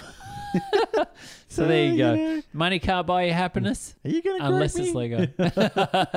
so the number five film for 2009 was a little disaster flick called 2012. Oh, I was thinking Rich about that the other day. In the mythology of all things from first to last, this film. Ah, 2012. Man, I heard John Cusack, man. I love him as an actor. John Cusack is a great actor. No, I always think of that movie where they had the, and they had this wouldn't happen today, but the, they they all did this coordination and it all ended up like being these gigantic boats in China. yes. so strange, isn't it? exactly. Uh, Pixar's Up was released at number six. Beautiful film. uh, yeah. Number seven, speaking of beautiful films, Twilight New Moon. Ooh, which one's that? the second one, which, if I remember rightly, oh, in honesty, I don't remember it. I don't have anything more to say about Yeah, it. exactly. I was just trying to think too. I think it's the I think one I where they're now watched that one. dating. They're now dating, and then Jake, No, I didn't. Jacob comes into that one, I think, Ah. and she meets the wolf pack and all that. Sort Ah, of thing. yes, yes, I remember. There that. And you there's go. no shirts, even though it looks cold. That's it. Looks freezing there, freezing, man. and those guys, and you see poor, poor little Why Taylor. don't they shiver Lautner. like dogs? That's right. Why should don't just they? shiver Why like don't they? Uh, number eight, Guy Ritchie's Sherlock Holmes was released. Man, seriously, um, totally off topic. I can't wait for Guy Ritchie's Wrath of Man. Me either. I just s- look I- we just Statham looks fantastically. do you want to see it this week, Craig? Is it out this week? Yeah, it's out now. Came out Boom. last night. Really? Yeah, Arrgh. Oh man. L- Okay. Tuesday. No. All right, cool. Number nine, we've talked about this film on the podcast already in the Ron Howard season. It was Angels and Demons. You good? We had a good time talking yeah, that man, I film. liked I liked Angels Demons. His best uh, Robert Langdon film. Yeah, yeah, definitely. And he's and it was just visually is beautiful. It's yeah, just, it was. it's just him touching at a place that he did really well. But I'm just like, well, why'd you stop? Yeah, I agree, and it's it. I think it felt his most international film. It was Love very. Ron Howard to go dark, man. Me too. I'd love for him to go dark. Me too. Number ten was The Hangover. Fantastic. Now, some other films that we've talked about from 2009 is Robert Zemeckis' A Christmas Carol, Yep. motion Dead capture. ass. Yeah, But I've with got a the dead show eyes. cut. Yeah, Carter and I are gonna gotta watch that. Zack Snyder released Watchmen. Oh, love that movie. Yeah, man. what a film! Love what a that film! Sam Raimi released Drag Me to Hell. Oh, another good film. it was a good film.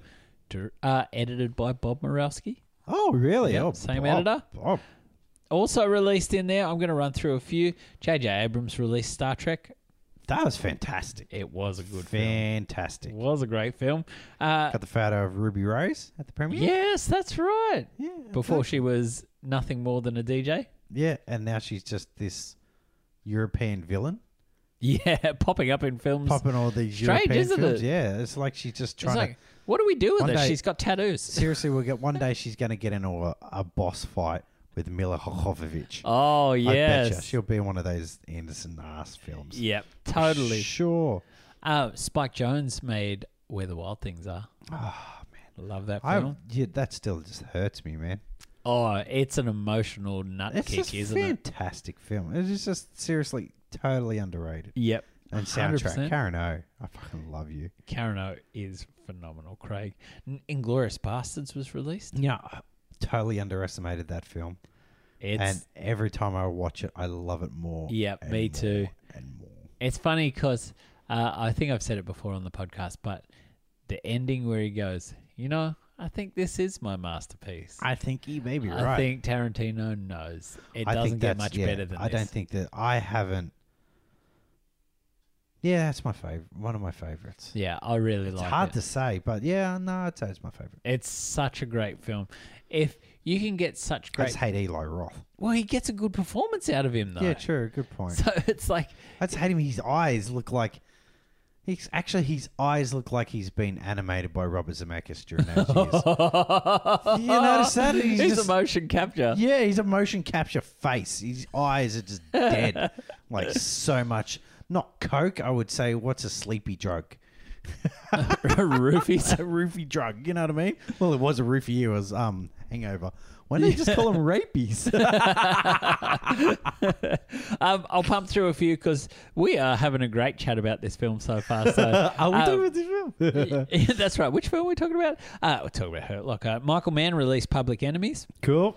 There it was I Love You Man with Paul Rudd and Jason Man, Segel. great film. Such I can fun, always that think film. about that every time I go to an open house. yeah, and it smells like farts. It was like farts. um, the very controversial X Men Origins Wolverine was released oh, very controversial, man. with the old claws, Oh, those man, silver pieces Of claws, shite. and a reviewer who got in a poop ton of trouble for pirating a copy and Hilarious. reviewing it. What a hilarious dope. I remember that. State of Play was released with Russell Crowe Still and Ben haven't seen it. Affleck. Fantastic. Neil Gaiman's Coraline was made by Leica. One of the most fantastic films ever. I know you love that one, Terrifying. Craig. You Terrifying. love it. Uh, r- um, Terminator Salvation was released. Which one's that? That's, the that's one the- with Sam wh- Worthington. That's the one where he went off on set. Yeah, McGee made it. Christian Bale went bonkers. Actually, props to McGee. It's not a bad film That's at not a all. bad film. I just At think all. Worthington ruins it. It's hard. He's just not got the chops, does he? Oh, he's just sometimes he's just too Aussie. Yep. Works good for Avatar. Looks like, but like I think he he has a beautiful look about the him. aesthetic of the film Yeah. is perfect. And, but also like Worthington has a beautiful like. oh yeah, yeah. acting. He's got he's got he the looks like a superstar. he does, doesn't he? He looks Just like then he a, opens his mouth. yeah. Yeah, It's it's a shame. it is a shame. It's a shame. I did hear a funny I would interview. love that Eric, Eric Banner in that. Yes, Even though yes. he struggles with an accent. Well, when he tries to go too far. yeah, he pushes it a bit at times, doesn't he? yeah, Ridley Scott's was that Ridley Scott one? Um, Black Hawk down. But that was in his defense. I think that's his first big role. Yeah, In a man, it's US like film? a mouthful of testicles. Um, um, also released was Zombieland. Loved it. Yeah, that was my so surprise much of fun. that year. That was my bad surprise. or the awesome um, Sam Rockwell film Moon by Duncan Jones. Such a great film. And 500 Days of Summer. Oh, fantastic, man! I love. I remember coming out of that film just You blown loved it. Away. You were s- blown you away. gushed over that one. oh, didn't but it you? was just such a happy film, man. Oh well, actually, it really isn't a happy film, but it was just the way it was directed. It was Yeah. just a guy who just a, th- Mark Webb had his signature just All- Oh, yeah. all through it. You know what I mean? And it was such a unique voice. yeah. And I don't know what he's done now. I, I What was his don't- last film? actually he had quite a break after the S- Amazing Spider-Man films. Yeah, Uh, let me have a little look in here, Craig. I'll, I'll just bring it up now so we can we can see what Mark Webb's up to. But I feel like he did do something. yeah. Um, like he, in more oh, recent his, his years. Spider-Man movies were Here good. we go. His Spider-Man movies were good. I really like his Spider-Man same, films. Same. Uh, he did so following the Spider-Man films, he did an episode, a couple episodes of the TV series Limitless. Did you see the TV version Never of watched Limitless? the TV show. It wasn't too bad. Um, he did a couple episodes of the TV show Crazy Ex-Girlfriend, which I think a few people I know have thought that was really funny. Yep. He's done a film called Gifted with Chris Evans. Uh huh. Um, Oh, uh, the it's one a with. single man raising his child prodigy niece Mary Yeah, and is yep. drawn into a Oh, custody so he battle. directed that. He directed I that. thought Chris Evans. Uh, he also re- released a film called The Only Living Boy in New York. Yep.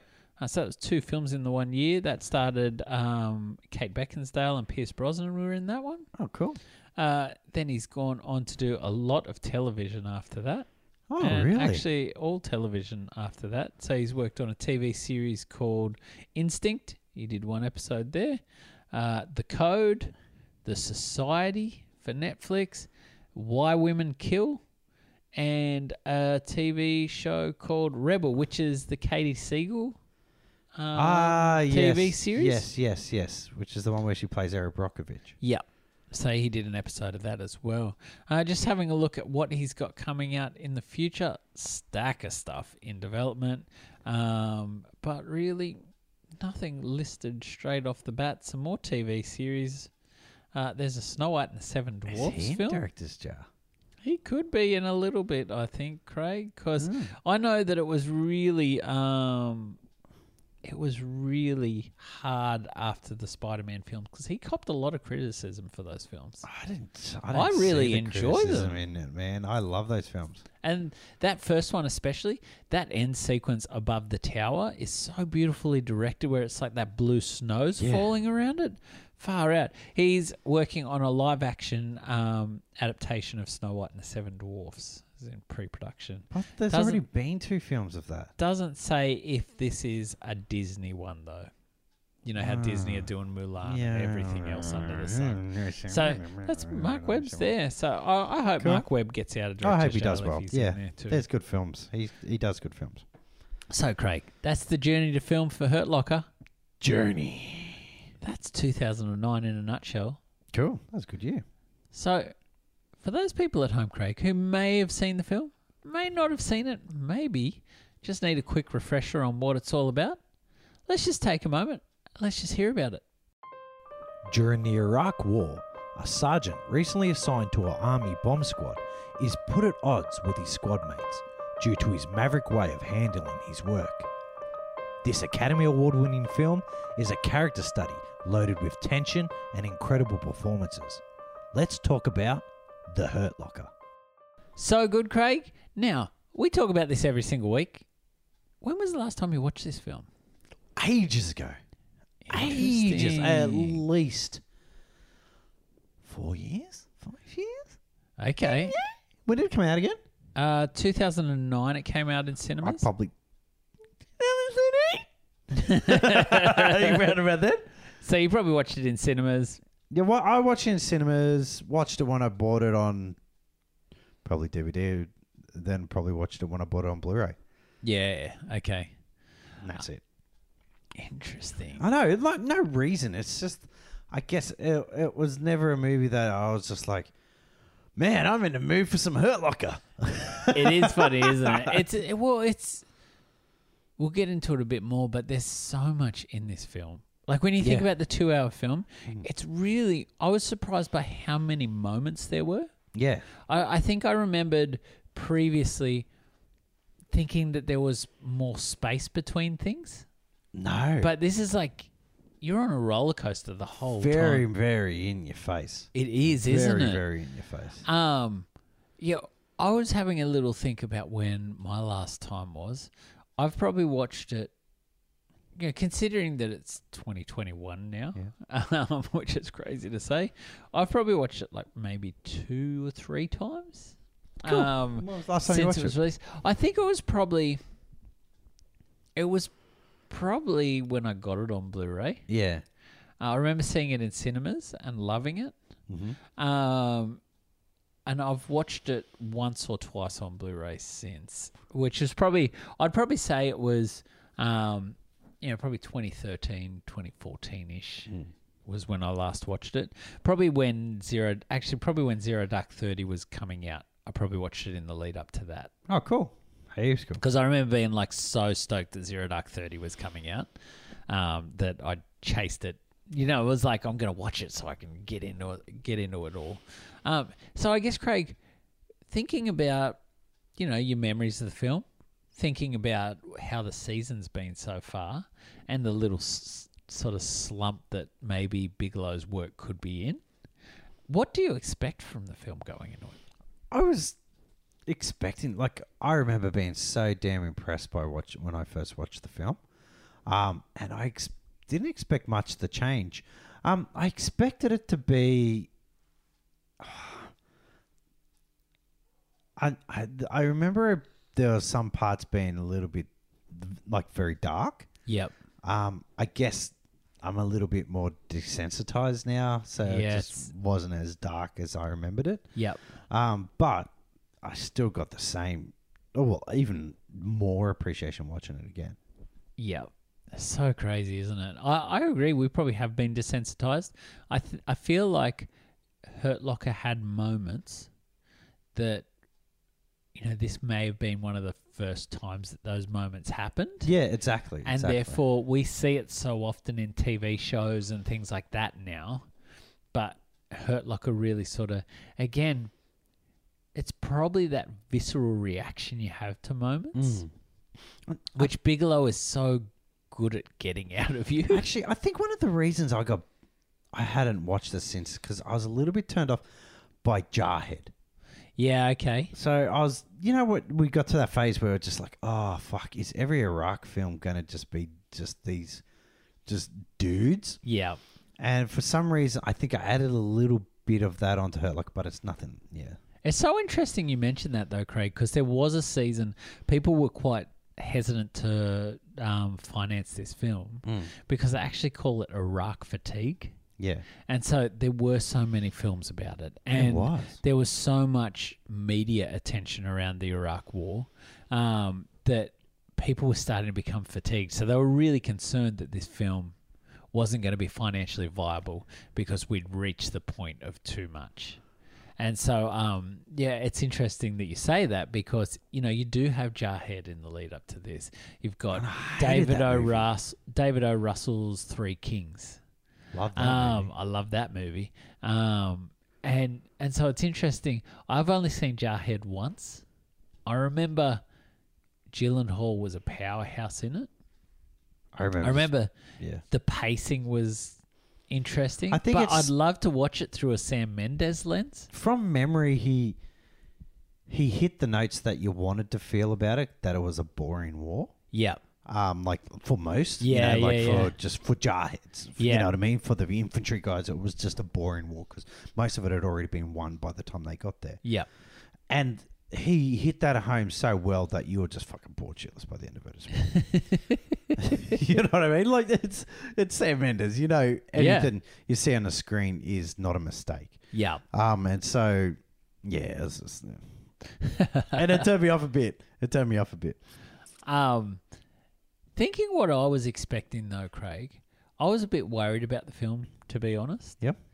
Um, not that I had my doubts with Bigelow's abilities, but I guess when I went into this season, going from the Loveless to Blue Steel to Point Break, oh, and Near Mm-hmm. Yeah. Dark's in there as well.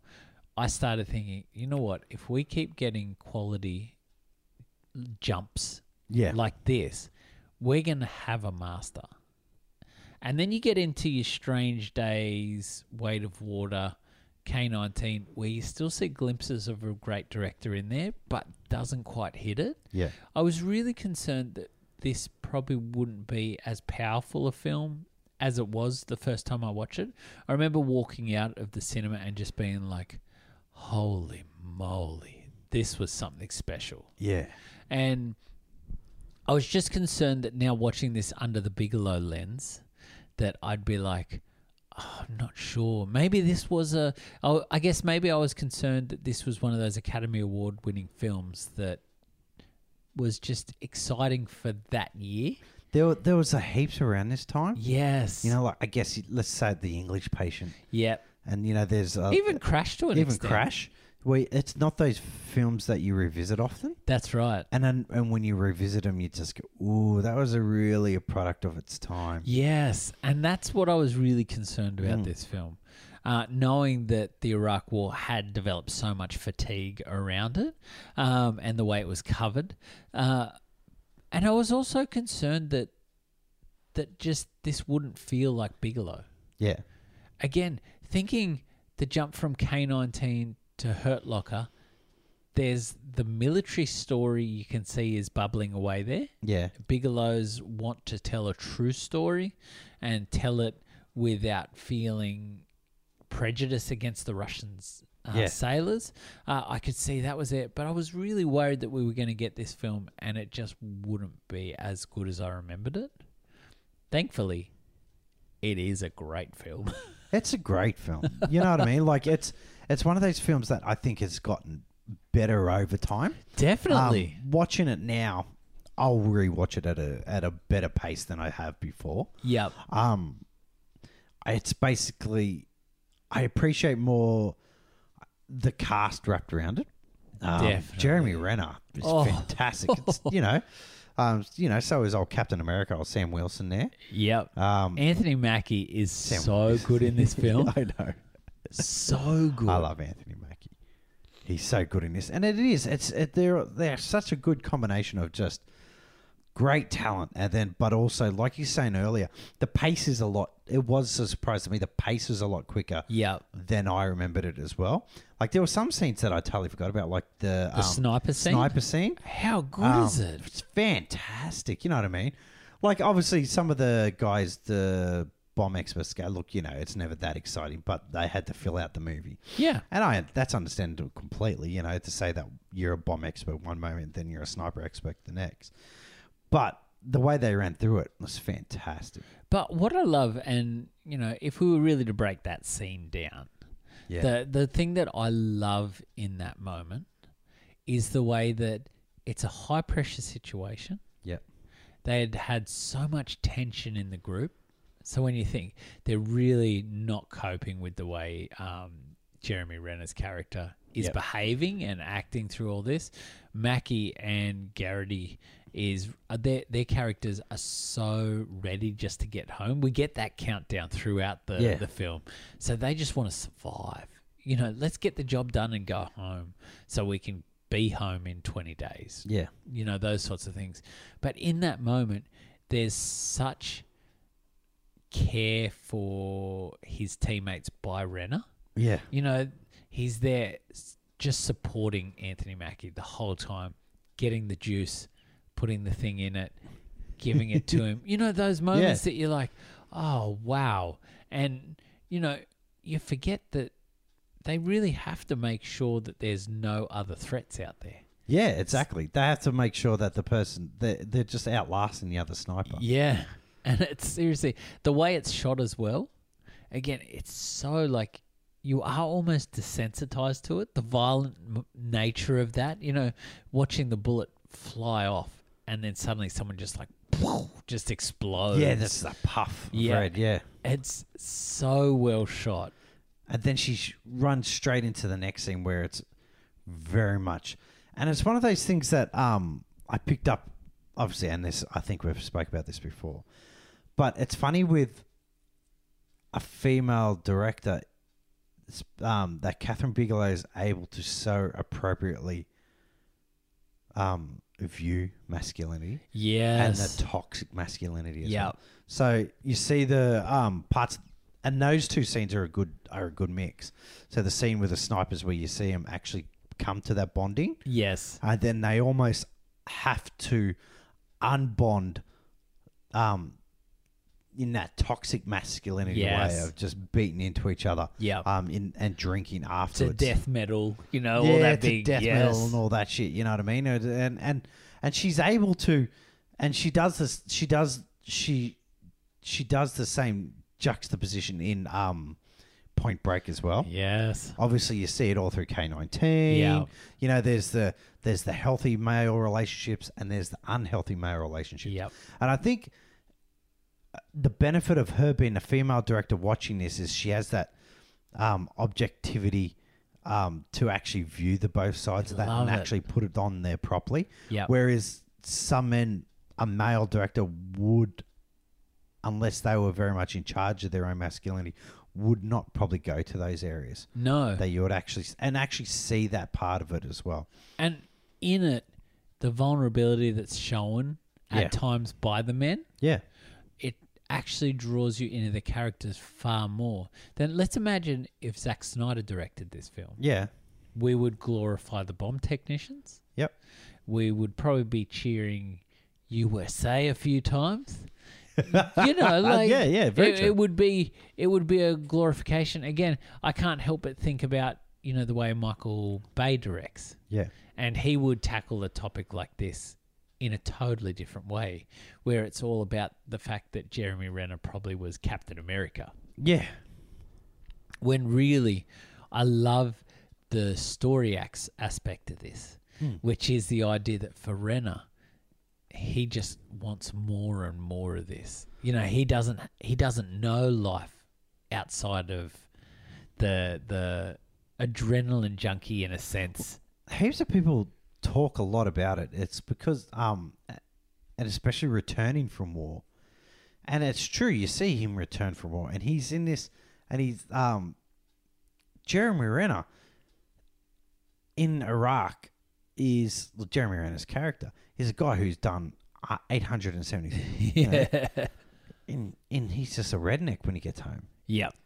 You know what I mean? He's just a redneck picking out cereal, you know. And there's and there's no and and a lot of these PTSDs is surrounded by a lot of these and homeless guys because they can't find that peace or that um sense of um achievement or anything once they Yes. get home. Yep. And I also find I remember reading up about it too um, is that they can't in Iraq they used to have to travel every ten meters they'd have to stop and check everything. Yeah. Well, Oh, wow. in a in um, when I got home, a letterbox there was just a letterbox. yeah. Well, a letterbox is a threat, you know, in Yes. Iraq. You know what I mean? A can or a bunch of you know, even just something on the ground was just it, it was a threat, and and you couldn't, and it was hard for these bomb specialists and even just jarheads to untrain their mind to see threats everywhere when they're back in suburbia. Yeah, wow. I, I was a bit surprised by that. The return to home in my mind was a longer part of the film. Yeah, same. So that was over very quickly It was. for his return. Um, so I was surprised by that. I, I felt like, you know, again, that serial scene is so interesting to me because he's looking at, to me, I see him looking at it all, and it's this massive row of just options. Yeah, exactly. and he lives in a world where he's told what he's eating Yeah, exactly. you know and so it's like oh man this is so overwhelming i know what i do every day i get up i d- disarm bombs Yeah. i go to sleep but in the real world you know that beautiful scene where he's talking to his child and he's like sometimes you love things Yeah. but then you realize maybe you don't Yeah. And there are just some things that you just can't help but love. Yeah. And basically sort of saying, I'm going to choose war over my family. And then a str- and, and then it plays it but that ties in directly to the quote of, you know, it's an addiction. yeah. Um, that war is an addiction. And that is an almost satirical that leads into a almost satirical hero scene Yes. sequence at the end where he comes back to Iraq and then he's in his suit and he's walking through and it's the whole slow mo and he's Yeah. sw- he's literally swaggering Yeah. down that um Iraq Iraqi street Yeah. to a It's bomb. like he got the hit. he's home. Yeah. He's home. he's where he exists on the cusp, you know what I mean? Yeah. Yeah. Love it so much. Craig, can we talk the opening of the film? Groovy. The opening Guy of the Pearce is film. amazing role. Guy Pearce. He's only in this for such a short time, but he has such a presence. Oh, he could just be an extra and Doesn't fucking walk he? through and just get, hey, you just well the moment he's there you're like oh that's right guy's here and you're just like so happy for him. and this is a big time guy Pearce is really he starts his career really gets a resurgence here this is his um this is this is that period where um they're embracing his him as a character actor. yes The same they're doing with Ben Mendelsohn yes over the past five years. totally You know what I mean? Um they're embracing him as that you know, he's that actor that will throw him in a s- and Tony Collette. yep Well, you know, this is about same time as Tony. yeah Collette. yeah They'll throw him in a series. Throw him. They'll always be the lead of a series, or Yeah. or, or an extra, or a pivotal character in a film yep um, a MacGuffin character in a film and base and it'll add gravity. You know, And- it's like Michael Caine's career now. yeah you totally know, Michael Caine's just Totally. meant to come in there, do some wisdom, maybe betray you, but yeah yeah but occasionally be a villain yeah, occasionally, yeah, um and Guy Pearce is coming off the back of I believe his film before this was Count of Monte Cristo Love that film so much. Um, and he goes on to be in, I think he was the villain in Bedtime Stories with Adam Sandler. Oh, yeah, Really that was quite a on lot TV of the other day. versatile sort of roles. I was It's- watching Teresa Palmer today. It's a lot of and fun. We're talking about uh, how we met her. yes. Again, a good run for Cinephiles around this Yeah, time, that was a wasn't good it? run. Yeah, we were. But the tension built in that scene you get all sorts of things. There's the dark humor that is very present in roles such as law enforcement, Yeah. you know, military, which is the the wagon breaks that's taking the bombs out, and they're like, "Thank you," you know. Yeah. What would you expect from the army, you know? And it's not even a, "Oh gosh, we're in trouble here," but the whole Guy Pearce going out to disarm a bomb, and then they see the person, the butcher in the shop. Oh, the tension built in that scene is so strong. Like it's It- And that's such a and it brings together a horrible reality for these um, yes, for these poor bastards. Like that guy talking to Garrity talking to the um, psychologist, the psychiatrist, the psych- yeah, afterwards going, just just loading his gun. Bang! I saved him. yeah, No, I didn't. Click. Bang! I saved him. You know what I mean? And Yeah. and it is. It comes down to a matter of a split decision. and he's faced again then later in the film with that same decision. It Do I take the shot? Do I not? And he does, and you see that that was someone who, And Ren is very supportive. D- Yeah. What do you believe, man? yeah, You believe it's something you need to do? And I think I love the fact that sometimes it doesn't matter what situation you are in life, there are just people who are so good at what they do, they're born leaders. Yeah. They don't necessarily be a leader, but you can't help but then be a leader. And the moment that Renner enters the platoon or the or the unit, you feel he is the leader, despite the fa- fact that it's actually Anthony Mackie. I think Garrity sums it up perfectly, and we saw it in the trailer. Yep. I don't think so much he's a good leader. He's inspiring, Yes. and he's going to, but he's going to kill them all. Yeah. You know what I mean? And I Yeah. think that's perfect because he, he, he, I think he's right. He's so amazing at what he does, yeah. but it makes him a bad leader because you can't do what he naturally can. Yes. You know what I mean? It's and he's that natural. He's that natural bomb disposal. His Yep. instincts in bomb disposal would be amazing. Yeah. and you can see why because he studies these things. He sits. Yeah. There's a scene where he sits and just stares at a trigger, Yeah. where he's just under. He just understands what is what is Yes. happening and what is built.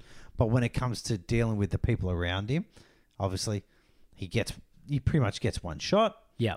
Um, he almost gets Anthony Mackie killed. Yeah. You know what I mean? And so, yeah, he's inspiring, but he's going to get him killed. Yeah, That's a of course. perfect summary of him. He's chasing the high all the time. Yeah. And that's the big problem. And again, we we see moments of that. This is a very Bigelow thing, I feel, because we get moments of that in Point Break, chasing the high. Yep. We get moments of it in Strange Days through that horrible um, Tom Sizemore's character where he's, you know, constantly chasing at the high again, even with Ray Fiennes. Yep. He's chasing the high of selling the dreams. And so there is a recurring theme starting to pop up in a few of Bigelow's films. Exactly. And I think it's- it's masculinity. Yes. I and love it. The facade of it. Yep. You know what I mean? And, you know, without going obviously too deep into all, all of it, but she's able to, she's showing all these different aspects of it. Yes. You know what I mean? The healthy, the unhealthy. Yeah. You know, the fantasy, you know, which you see more of the fantasy of the masculinity in like the sexual masculinity within Strange Days. Yep. And then you see the whole point of loyalty. Like if I were to say the most the best leader you would see in most of these films so far in a masculine in a masculine fashion Yep. um, would be Liam Neeson. Yes. In K nineteen. Yeah, in K nineteen. So good, Hmm. Craig. So good. Um, going back to the bomb with Guy Pearce, Yep. uh, I I really do love the way that the scene is set and the way that Bigelow prepares it all Mm. uh, builds tension in such a way. What is done in that moment, and especially with spoiler spoiler, if you haven't watched Hurt Locker, we're about People to drop get a big hurt. spoiler. People get injured Injured in a But- locker. Guy Pearce's death in that moment and the decision that Garrity's got to make, which is do I kill the butcher? He might be a threat, he might not be, leading to the bomb exploding too close to Guy Pearce. Um, but straight away, the film, the stakes of the film are set. Yeah. We know straight off the bat that there's no messing around here. And do you reckon Snyder's watching going, I like how those rocks float up? Oh man, the the slow motion used in this is It's bad. so darn good. The way she illustrates an explosion is so new to Hollywood. yes. Um, it's realistic, obviously. That's where I think the the realism that we were talking that you were talking about earlier. I think that's where it sits because it's not fire and brimstone. It's, Yeah. it's all basically impact and force. yes. Um, you know what I mean? And so, and you know, percussion, and you see basically the um the the ground move, the Yeah. the the The broken car rust sh- gets shattered shuttered off off, the, the- car. Oh. Yeah. and he dies. And it's funny that um Guy Pearce's character dies not by mis. He, he doesn't die by um a mistake. No. Guy Pearce's character dies, if nothing by luck. He's the same distance away as Jeremy Renner is later. Yeah, but can I say something I picked up on, Craig? Is the next time we see the bomb suit being put on is when Jeremy Renner's going to the back of that car. Yep. And the suit is different. Oh, is it? Yeah, so it's a totally different suit. Guy I assume Pearce- so because it, mu- it, mu- it penetrated through the back of his head. That's exactly right. And so the first time we see I that wouldn't want to wear a suit suit being if put someone on, died in. Fuck that. well, the suit is very old that you see Guy Pearce is wearing. Oh, it's is a it? real Okay. faded green. Oh, okay. So it's almost like His maybe lucky it was suit. his lucky suit, you know? but when it's next put on a Jeremy Renner, we watch they put the jacket on, the something jacket. Um, Something, but something. it has that giant flap slash collar that then connects to the helmet, which was not present for Guy Pearce. wow. good eyes, Um, Bree. And so watching it, I'm like, wow, they've actually identified what killed him and put p- things in place to ensure that doesn't happen again. And later on, the same instance sort of happens to Jeremy Renner. The explosion goes off, Hmm. and he's still quite injured. yeah. Um, Just by the force of it. by the sheer force, which is why they have bleeding nose. He's got bleeding ears and stuff because he's been really rattled by this thing. Um, so I did love that that details in there that you go, wow, Bigelow and Mark Bowl are thinking this through Yeah. to that degree. Yeah, exactly. That's where I think that's where I think the consequences in this film and I think that's where it rings true is Yeah. the consequences of m- all of their actions. Yes. Like not just in the bomb area, but all of their actions ring true in this Yeah. film. You know what I mean? Like um obviously, you know, the when they go hunting down the people who um in the night, Yep. that's a great scene where the three of them Yeah. are, are going through the um Through the streets. through the streets at night, and then one of them gets Garrity gets kidnapped, and Yeah. then they they shoot, and then they shoot at him and all that. That's great stuff. Yeah, it is. It's so well done.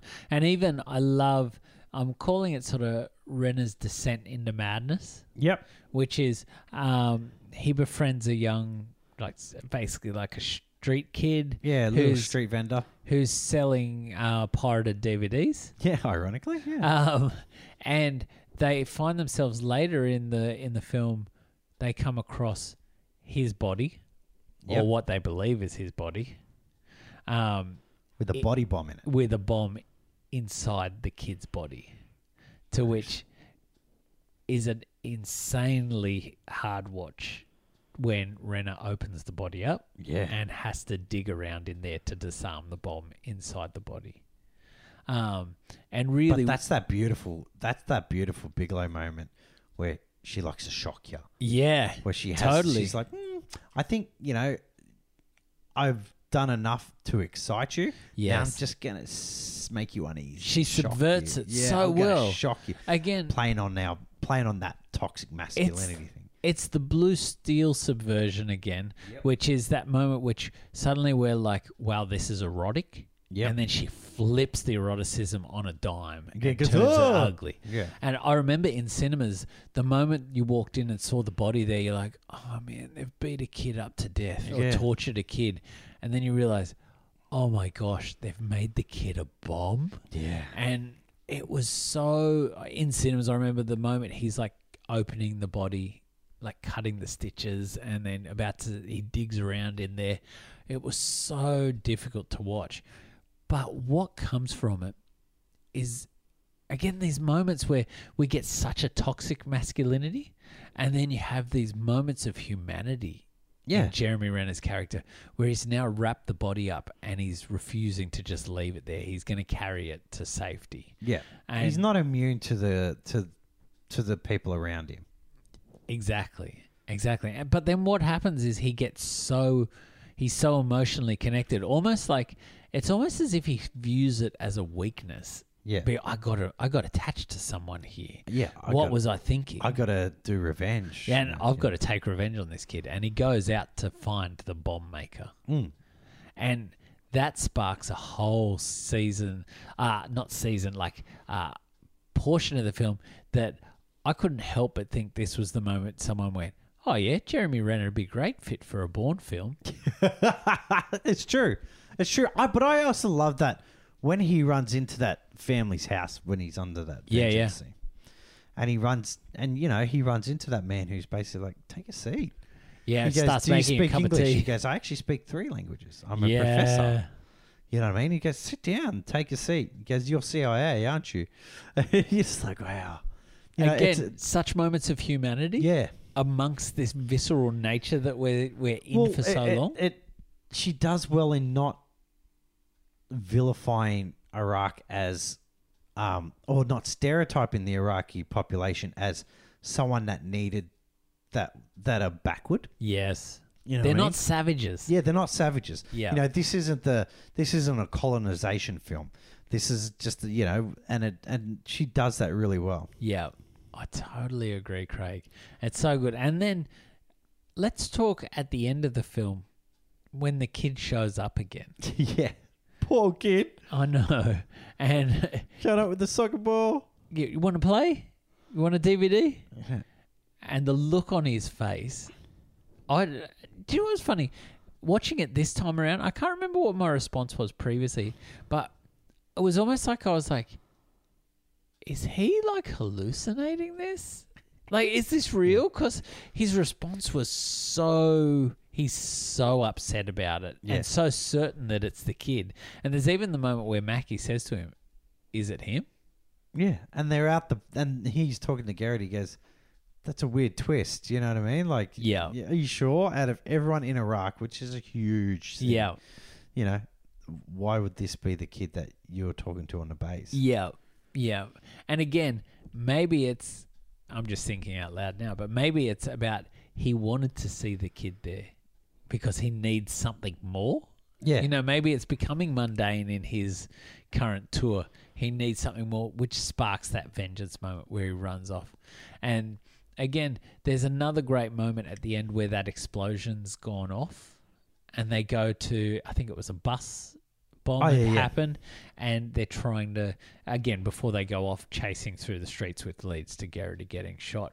But just watching him process and work through where would someone where would someone hide if they wanted to trigger a yeah. bomb? Where would they like to watch it from? You know, the, Yeah. with the remote device. Yeah, no, that's good. I like bits like that. That was really cool. I I think the movie could have done with a little bit more of that bomb investigation type. Thing. yeah, I think so too. And, Mm. But I guess you don't want to turn it into a procedural. I guess that's the point. and props to Bigelow for not taking it there because again, a Hollywood film would probably make this about all right, let's analyze the bomb. Yeah, and he'd be like a Sherlock Holmes. That's type exactly thing. right. Or there'd be those debriefs where they sit down and work out now where do you think so and so would be? Ruh, ruh, ruh, Yeah. They'll be over here and all that sort of stuff. Yeah, um, And you'd see flickers, you know, as he's imagining things around him. yeah, And- that's right. Little fast forward points and yeah. There's this huge, um, this huge camera that zooms in on the wire, and it says, "It's most likely from this wire, and it sends a trigger through this one." totally, totally, Craig. I- I'm so glad, but I'm so glad it doesn't go there because what we actually get, it's a character study it is a at character its study. at its core, yeah, and where most of Hollywood, and this is why I'm so glad that this is an independent film, is most Hollywood studios would push for this to be a hero piece, yeah. um, but instead it's a character piece. And you don't, you don't. At the end of the film, you don't see him, Jeremy Renner, as addicted. I mean, as a hero, you see him as addicted. Yeah, you feel sorry for him. Yeah, you do. You go, oh, you poor bastard, you have to go back out there and do that again. and But yeah, he wants to do it. And you're just like, man, hey, glad you, not me. yeah, hundred percent. Hmm. I'm never. I could never do that. No, exactly. I was telling I was telling Brooke, there's this is like one of the craziest ass things to ever do in the world. Like, um, in Vietnam there were people who were called tunnel rats. Yeah, Yeah, and their job was to crawl into the tunnels, the elaborate tunnels of the Vietnamese with nothing but a friggin' with nothing but a torch and a and a and a revolver. yeah, And there was one guy who, used- who went back for three tours. yeah. And I was like, man. They actually talk about it in. Uh, have you ever watched any of the Harry Bosch stuff? No. Um, I ri- tried to read one of his books once. I really enjoyed the I book couldn't series, Get past it. uh, but there's one where they talk about the tunnel rats because Harry Bosch's past was that he was um, A tunnel rat. no, like in Vietnam and Ah, okay, dealt cool. with all that sort of stuff. Uh, really good. I I do love.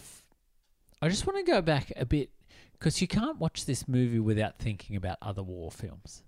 You know, we've talked about Jarhead, Yep. um, which is a good one for our post watch. I think there are some.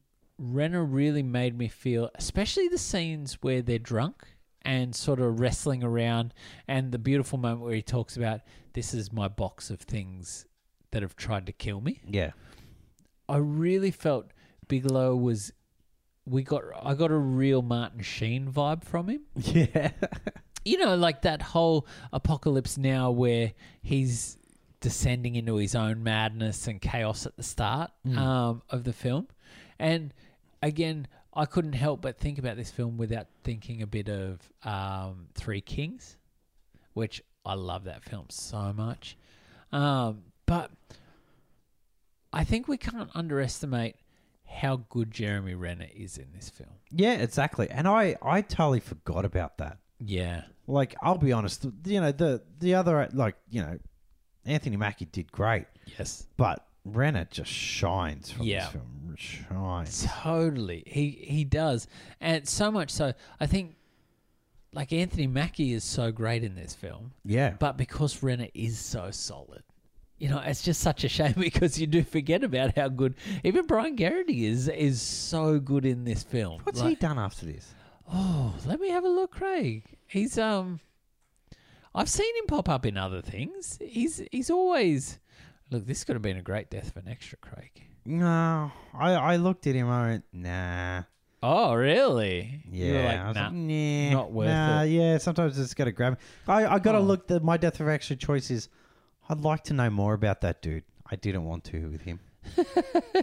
Well, we have talked about him on this podcast. Ironically, in but another I film. asked this question. Yeah. Just following on from from this, he so wow, he was really busy post Hurt Locker. Um, he popped up in a lot of oh, I wouldn't call them big films, so I'm just going to go past. Had a couple episodes, three episode run in True Blood. Um, he popped up in Flight with Denzel Washington. Oh, We did have a great time w- talking that film, I didn't want we? to watch that. movie. Uh, 10 episodes in Boardwalk Empire. I really enjoyed Boardwalk Empire. Nine episodes in Ray Donovan. Oh, Um, he has been in a lot of TV, couple smaller films. Oh, he was in The Alienist, oh, really? played Theodore Roosevelt in The Alienist TV show. Cool, cool. Uh, he was in Extremely Wicked, Shockingly Evil, and Vile. The Oh, Zac yeah, that's Zac, Efron Zac Efron. uh, film. He has been in Chicago PD for 47 episodes, oh, wow. Chicago Fire for nine, Because they're he- cross episodes. is in the new series the F- of The Fugitive. Oh, really? Yep. So he's in 14 episodes of that. He's got a film called Blind Fire that was Ooh. out last year. He was the lead in that. Oh, cool. and uh, upcoming projects, nothing really listed there. He's in uh, Disney's, I think it's Big Sky, the Ryan Felipe TV show. Oh, yeah, yeah, yeah. Um, so he's also in that. So doing a lot of television work, Cool. As long as he's keeping himself busy, out of trouble. keeping himself Keeping very himself busy. out of trouble. Good on you, Brian. Good on you, Brian. Keep yourself busy. Can't wait to watch Blind Fire. Um, About a seen uh, impaired fireman. I just really this is one of those films where feel the heat because he can't see it. Blind, Blind fire. it's a blind firefighter.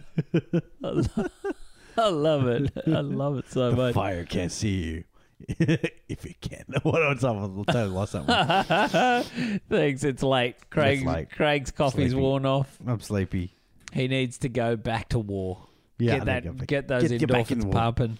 Um, Craig, I've, I think we've pretty much talked about how great this film is. It's a top film. It's it's has the beautiful um has the beautiful grain to it that Yeah, it most does. of these films have. Um, it's very it's very t- suspense intenseful. Yep.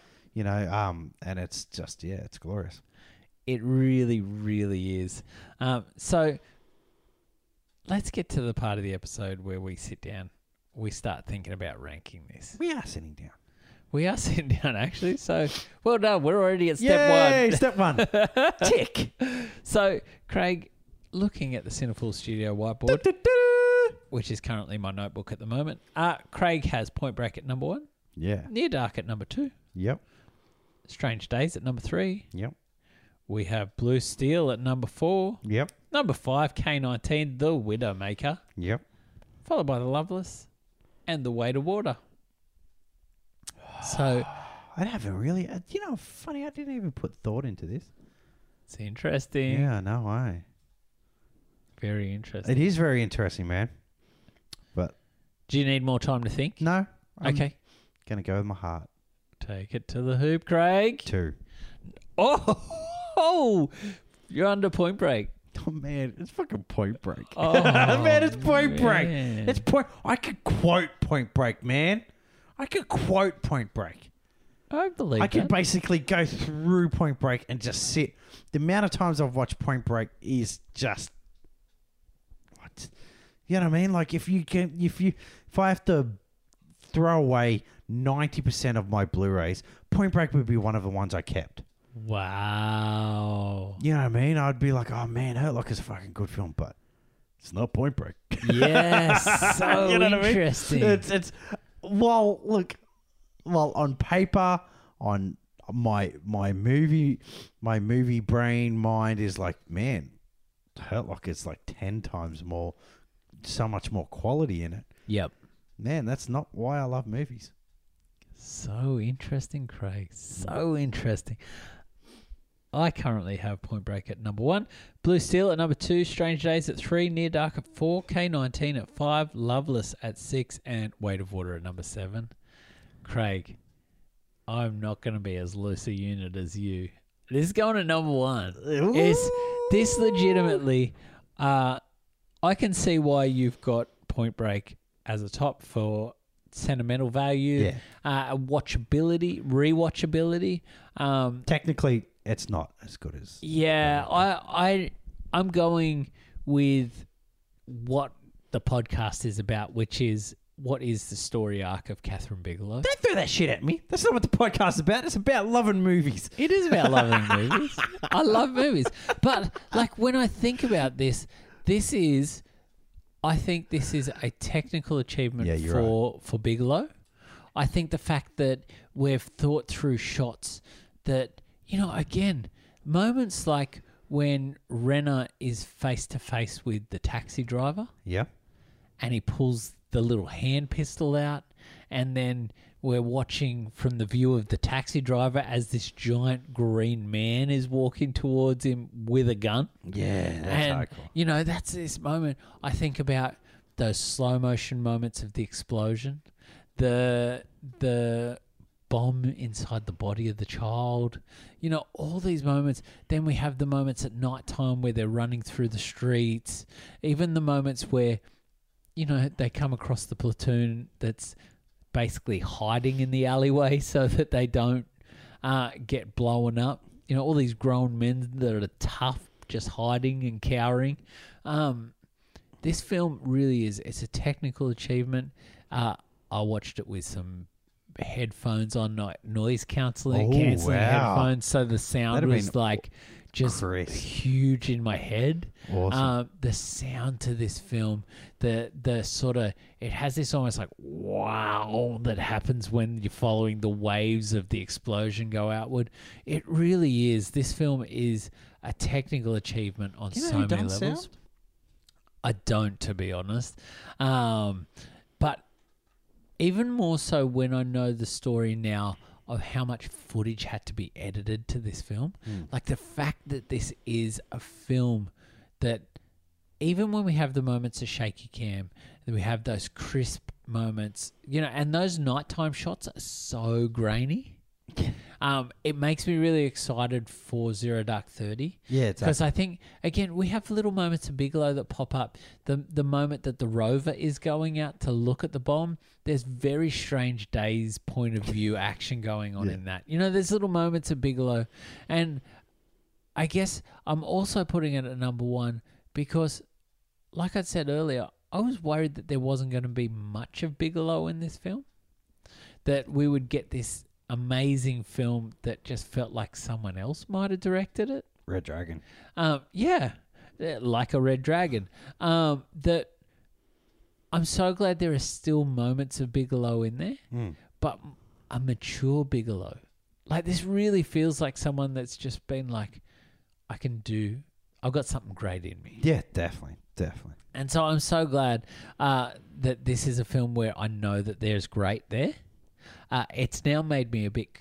I'm excited for Zero Dark Thirty, but I'm scared of Zero Dark Thirty now. I'm excited for Zero Dark Thirty. I love incredibly Zero, Zero Dark Thirty. Oh, I I'm can't so excited wait to get watch it there. again. I can't wait to watch it again. I um yeah, I'm worried a little bit about pacing. Mm. I feel like the last time I watched it, which was probably I bought it on Blu-ray. It's probably that that watch. I feel like I was like, oh man, this is just slow. And maybe it was when I did the one-two punch of Hurt Locker to this, because this is such a fast pace. We're moving from moment to moment, intense moment to intense moment. That Zero Dark Thirty is a bit different. At that. I think Zero Dark Thirty is borderline procedural. Yes, very much so. And I guess that's a good expectation to build for people leading up to next This- week. the- it's not as frenetic as this one. yes, I love it. So this film is number one for me. I actually don't think Bigelow can do better than this film. But I'm hoping that she does. K nineteen two, K twenty, K twenty. K twenty. I love it. I love it. Fucking Harrison Ford's revisiting all these old franchises, man. all these old films. Imagine him and just Liam Neeson just back on the Uh, ship. They wouldn't Liam- even need their makeup to no. look mold anymore. Liam Neeson will be replaced by Phoebe Waller Bridges. um, I yeah, I really do. I I think this is Bigelow firing on all cylinders, and I'm so glad. I actually was really thinking about. I started. This got me thinking about what number one films we've had from directors in the past. Yeah. You know, when you think of Zemeckis with a Forrest Gump, you know, uh, for me, Snyder, I think was Watchmen. I think Yeah, you had Watchmen. Man of Steel on there. Um, but again, when I think about Man of Steel and Watchmen as films, this is an achievement like those films are. You know what I mean? Like this is such a next level for Bigelow. Yeah, it is. Incredibly. And so I can't help but put this at number one. Easy. So, Craig, if people feel like they don't agree with us on this, Yeah. they're like, those two idiots, Weight of Water's the number one film. Yeah, exactly. Way better than this. You're great. We're going to get Liz Hurley attacking us. um, Or Shane Warne coming in fucking Shane attacking Warne. us. Shane Ward, classic. on my ex. Where can people find us, Craig? well, Shane. Shane, You can- where can you Shane, email you us? can go on to Twitter at FFTL Podcast. Um, and you can go on to Instagram at FFTL Podcast as well. But hey, if you've got the shits, you can go straight onto Facebook and you can troll us on Facebook. Um, we've got a group from First to Last Podcast. We're on there, our page. Yep. Um, if you're more direct, just go email at us at info at fftlpodcast.com or go to our website, www.fftlpodcast.com. Love it, Craig. Like we say every week, please subscribe to us if you like us. Yeah. Um, shoot Even if us you a don't review. like us, you know, sometimes it's good to have someone you don't like in there just to remind you. Yes. Yeah, exactly. Hate listen to us. Yeah, hate listen to us. hate listen to us and just Make masturbate us like- while you're doing it. just to confuse your fucking mind, okay? Because something's wrong with you if you don't like us. So something's already wrong with you, so you might as well just embrace it. Just embrace your Craig, mental Are illness. you? Are you? Embrace your mental. I was going to say, are you encouraging us to be like the angry sex of podcasts? Yeah, fucking, that's it. That's great. We're the angry, the angry fetish. That sounds like a fucking great f- podcast name. Hey, we are your angry fetish. Go for it. Go for it. I don't care. I Listen don't care. to us in I anger. don't care what you're doing. What yeah, what you what you're listening to us. Just listen to us. Afterwards, begrudgingly give us a five star review Yeah, exactly, exactly. And fill it full of just obscenities. and then share us with your friends. Share us with your friends. That's what we need. Exactly. In actual fact, that, that little five star is really important for helping people find us. Yeah, it is. And we get excited when we see it. Yeah, it is. It's really cool. It's really not- nice. Not to a fetish extent, but we do get excited. We do. We do. We do. So thanks for making us your angry sex podcast. Yeah, exactly. You're angry sex. Well, that'd be awesome if there's people just angry banging to us in the background. yeah. just just just hitting hitting climax at fucking when I'm saying at fftlpodcast.com. Ugh! this is where they tell us to subscribe. Ugh! like and give us five stars. Ugh! The best. So good. Thanks, Craig. That's I'm all just right, going to man. get the tears out of my eyes. That was beautiful. um, so next week, Craig, yep, next week. we will be talking Zero Dark 30. Yeah. I'm very excited. It's out there for people to watch. I believe I saw it. Everywhere. It's on binge currently. Oh, is if it on you're in Binge? Australia. Oh. It's on binge. I've I'm got on it Binge Blu-ray. now. I Um, cancelled Amazon to get on binge. Binge has got great content. Yeah. Non sponsors. Even though I just saw the trailer, they're, they're bringing out the trailer to Tomorrow War. That yeah, looks that interesting, looked but- cool. Yeah. With Chris Pratt. Yeah, and that's on He Amazon. does.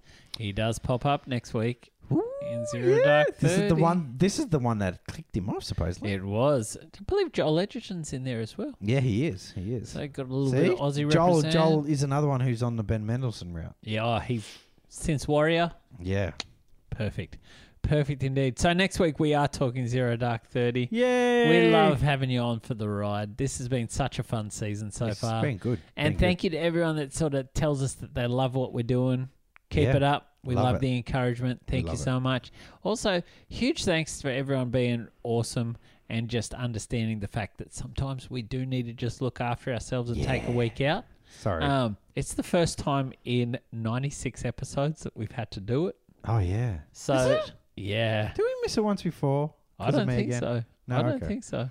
But you know, just I guess what I want to say to everyone out there is thanks for being awesome, but look after yourselves as well. Yeah, exactly. Look after yourselves. Don't be afraid to reach out. See if you're. okay. Yes, exactly. Look after each other too. Maybe Yep. we'll chuck something out on the Facebook and see if everyone's doing okay. Exactly. We'll put it on the Facebook. That's right, the Facebook or the FB, if you like all the cool kids Yeah, exactly. on the FB. So next week we are talking Zero Dark Thirty. From all of us here at From First to Last podcast, I'm Jeff Reed. I'm Greg Killian. and we'll catch you next week. See you, lads.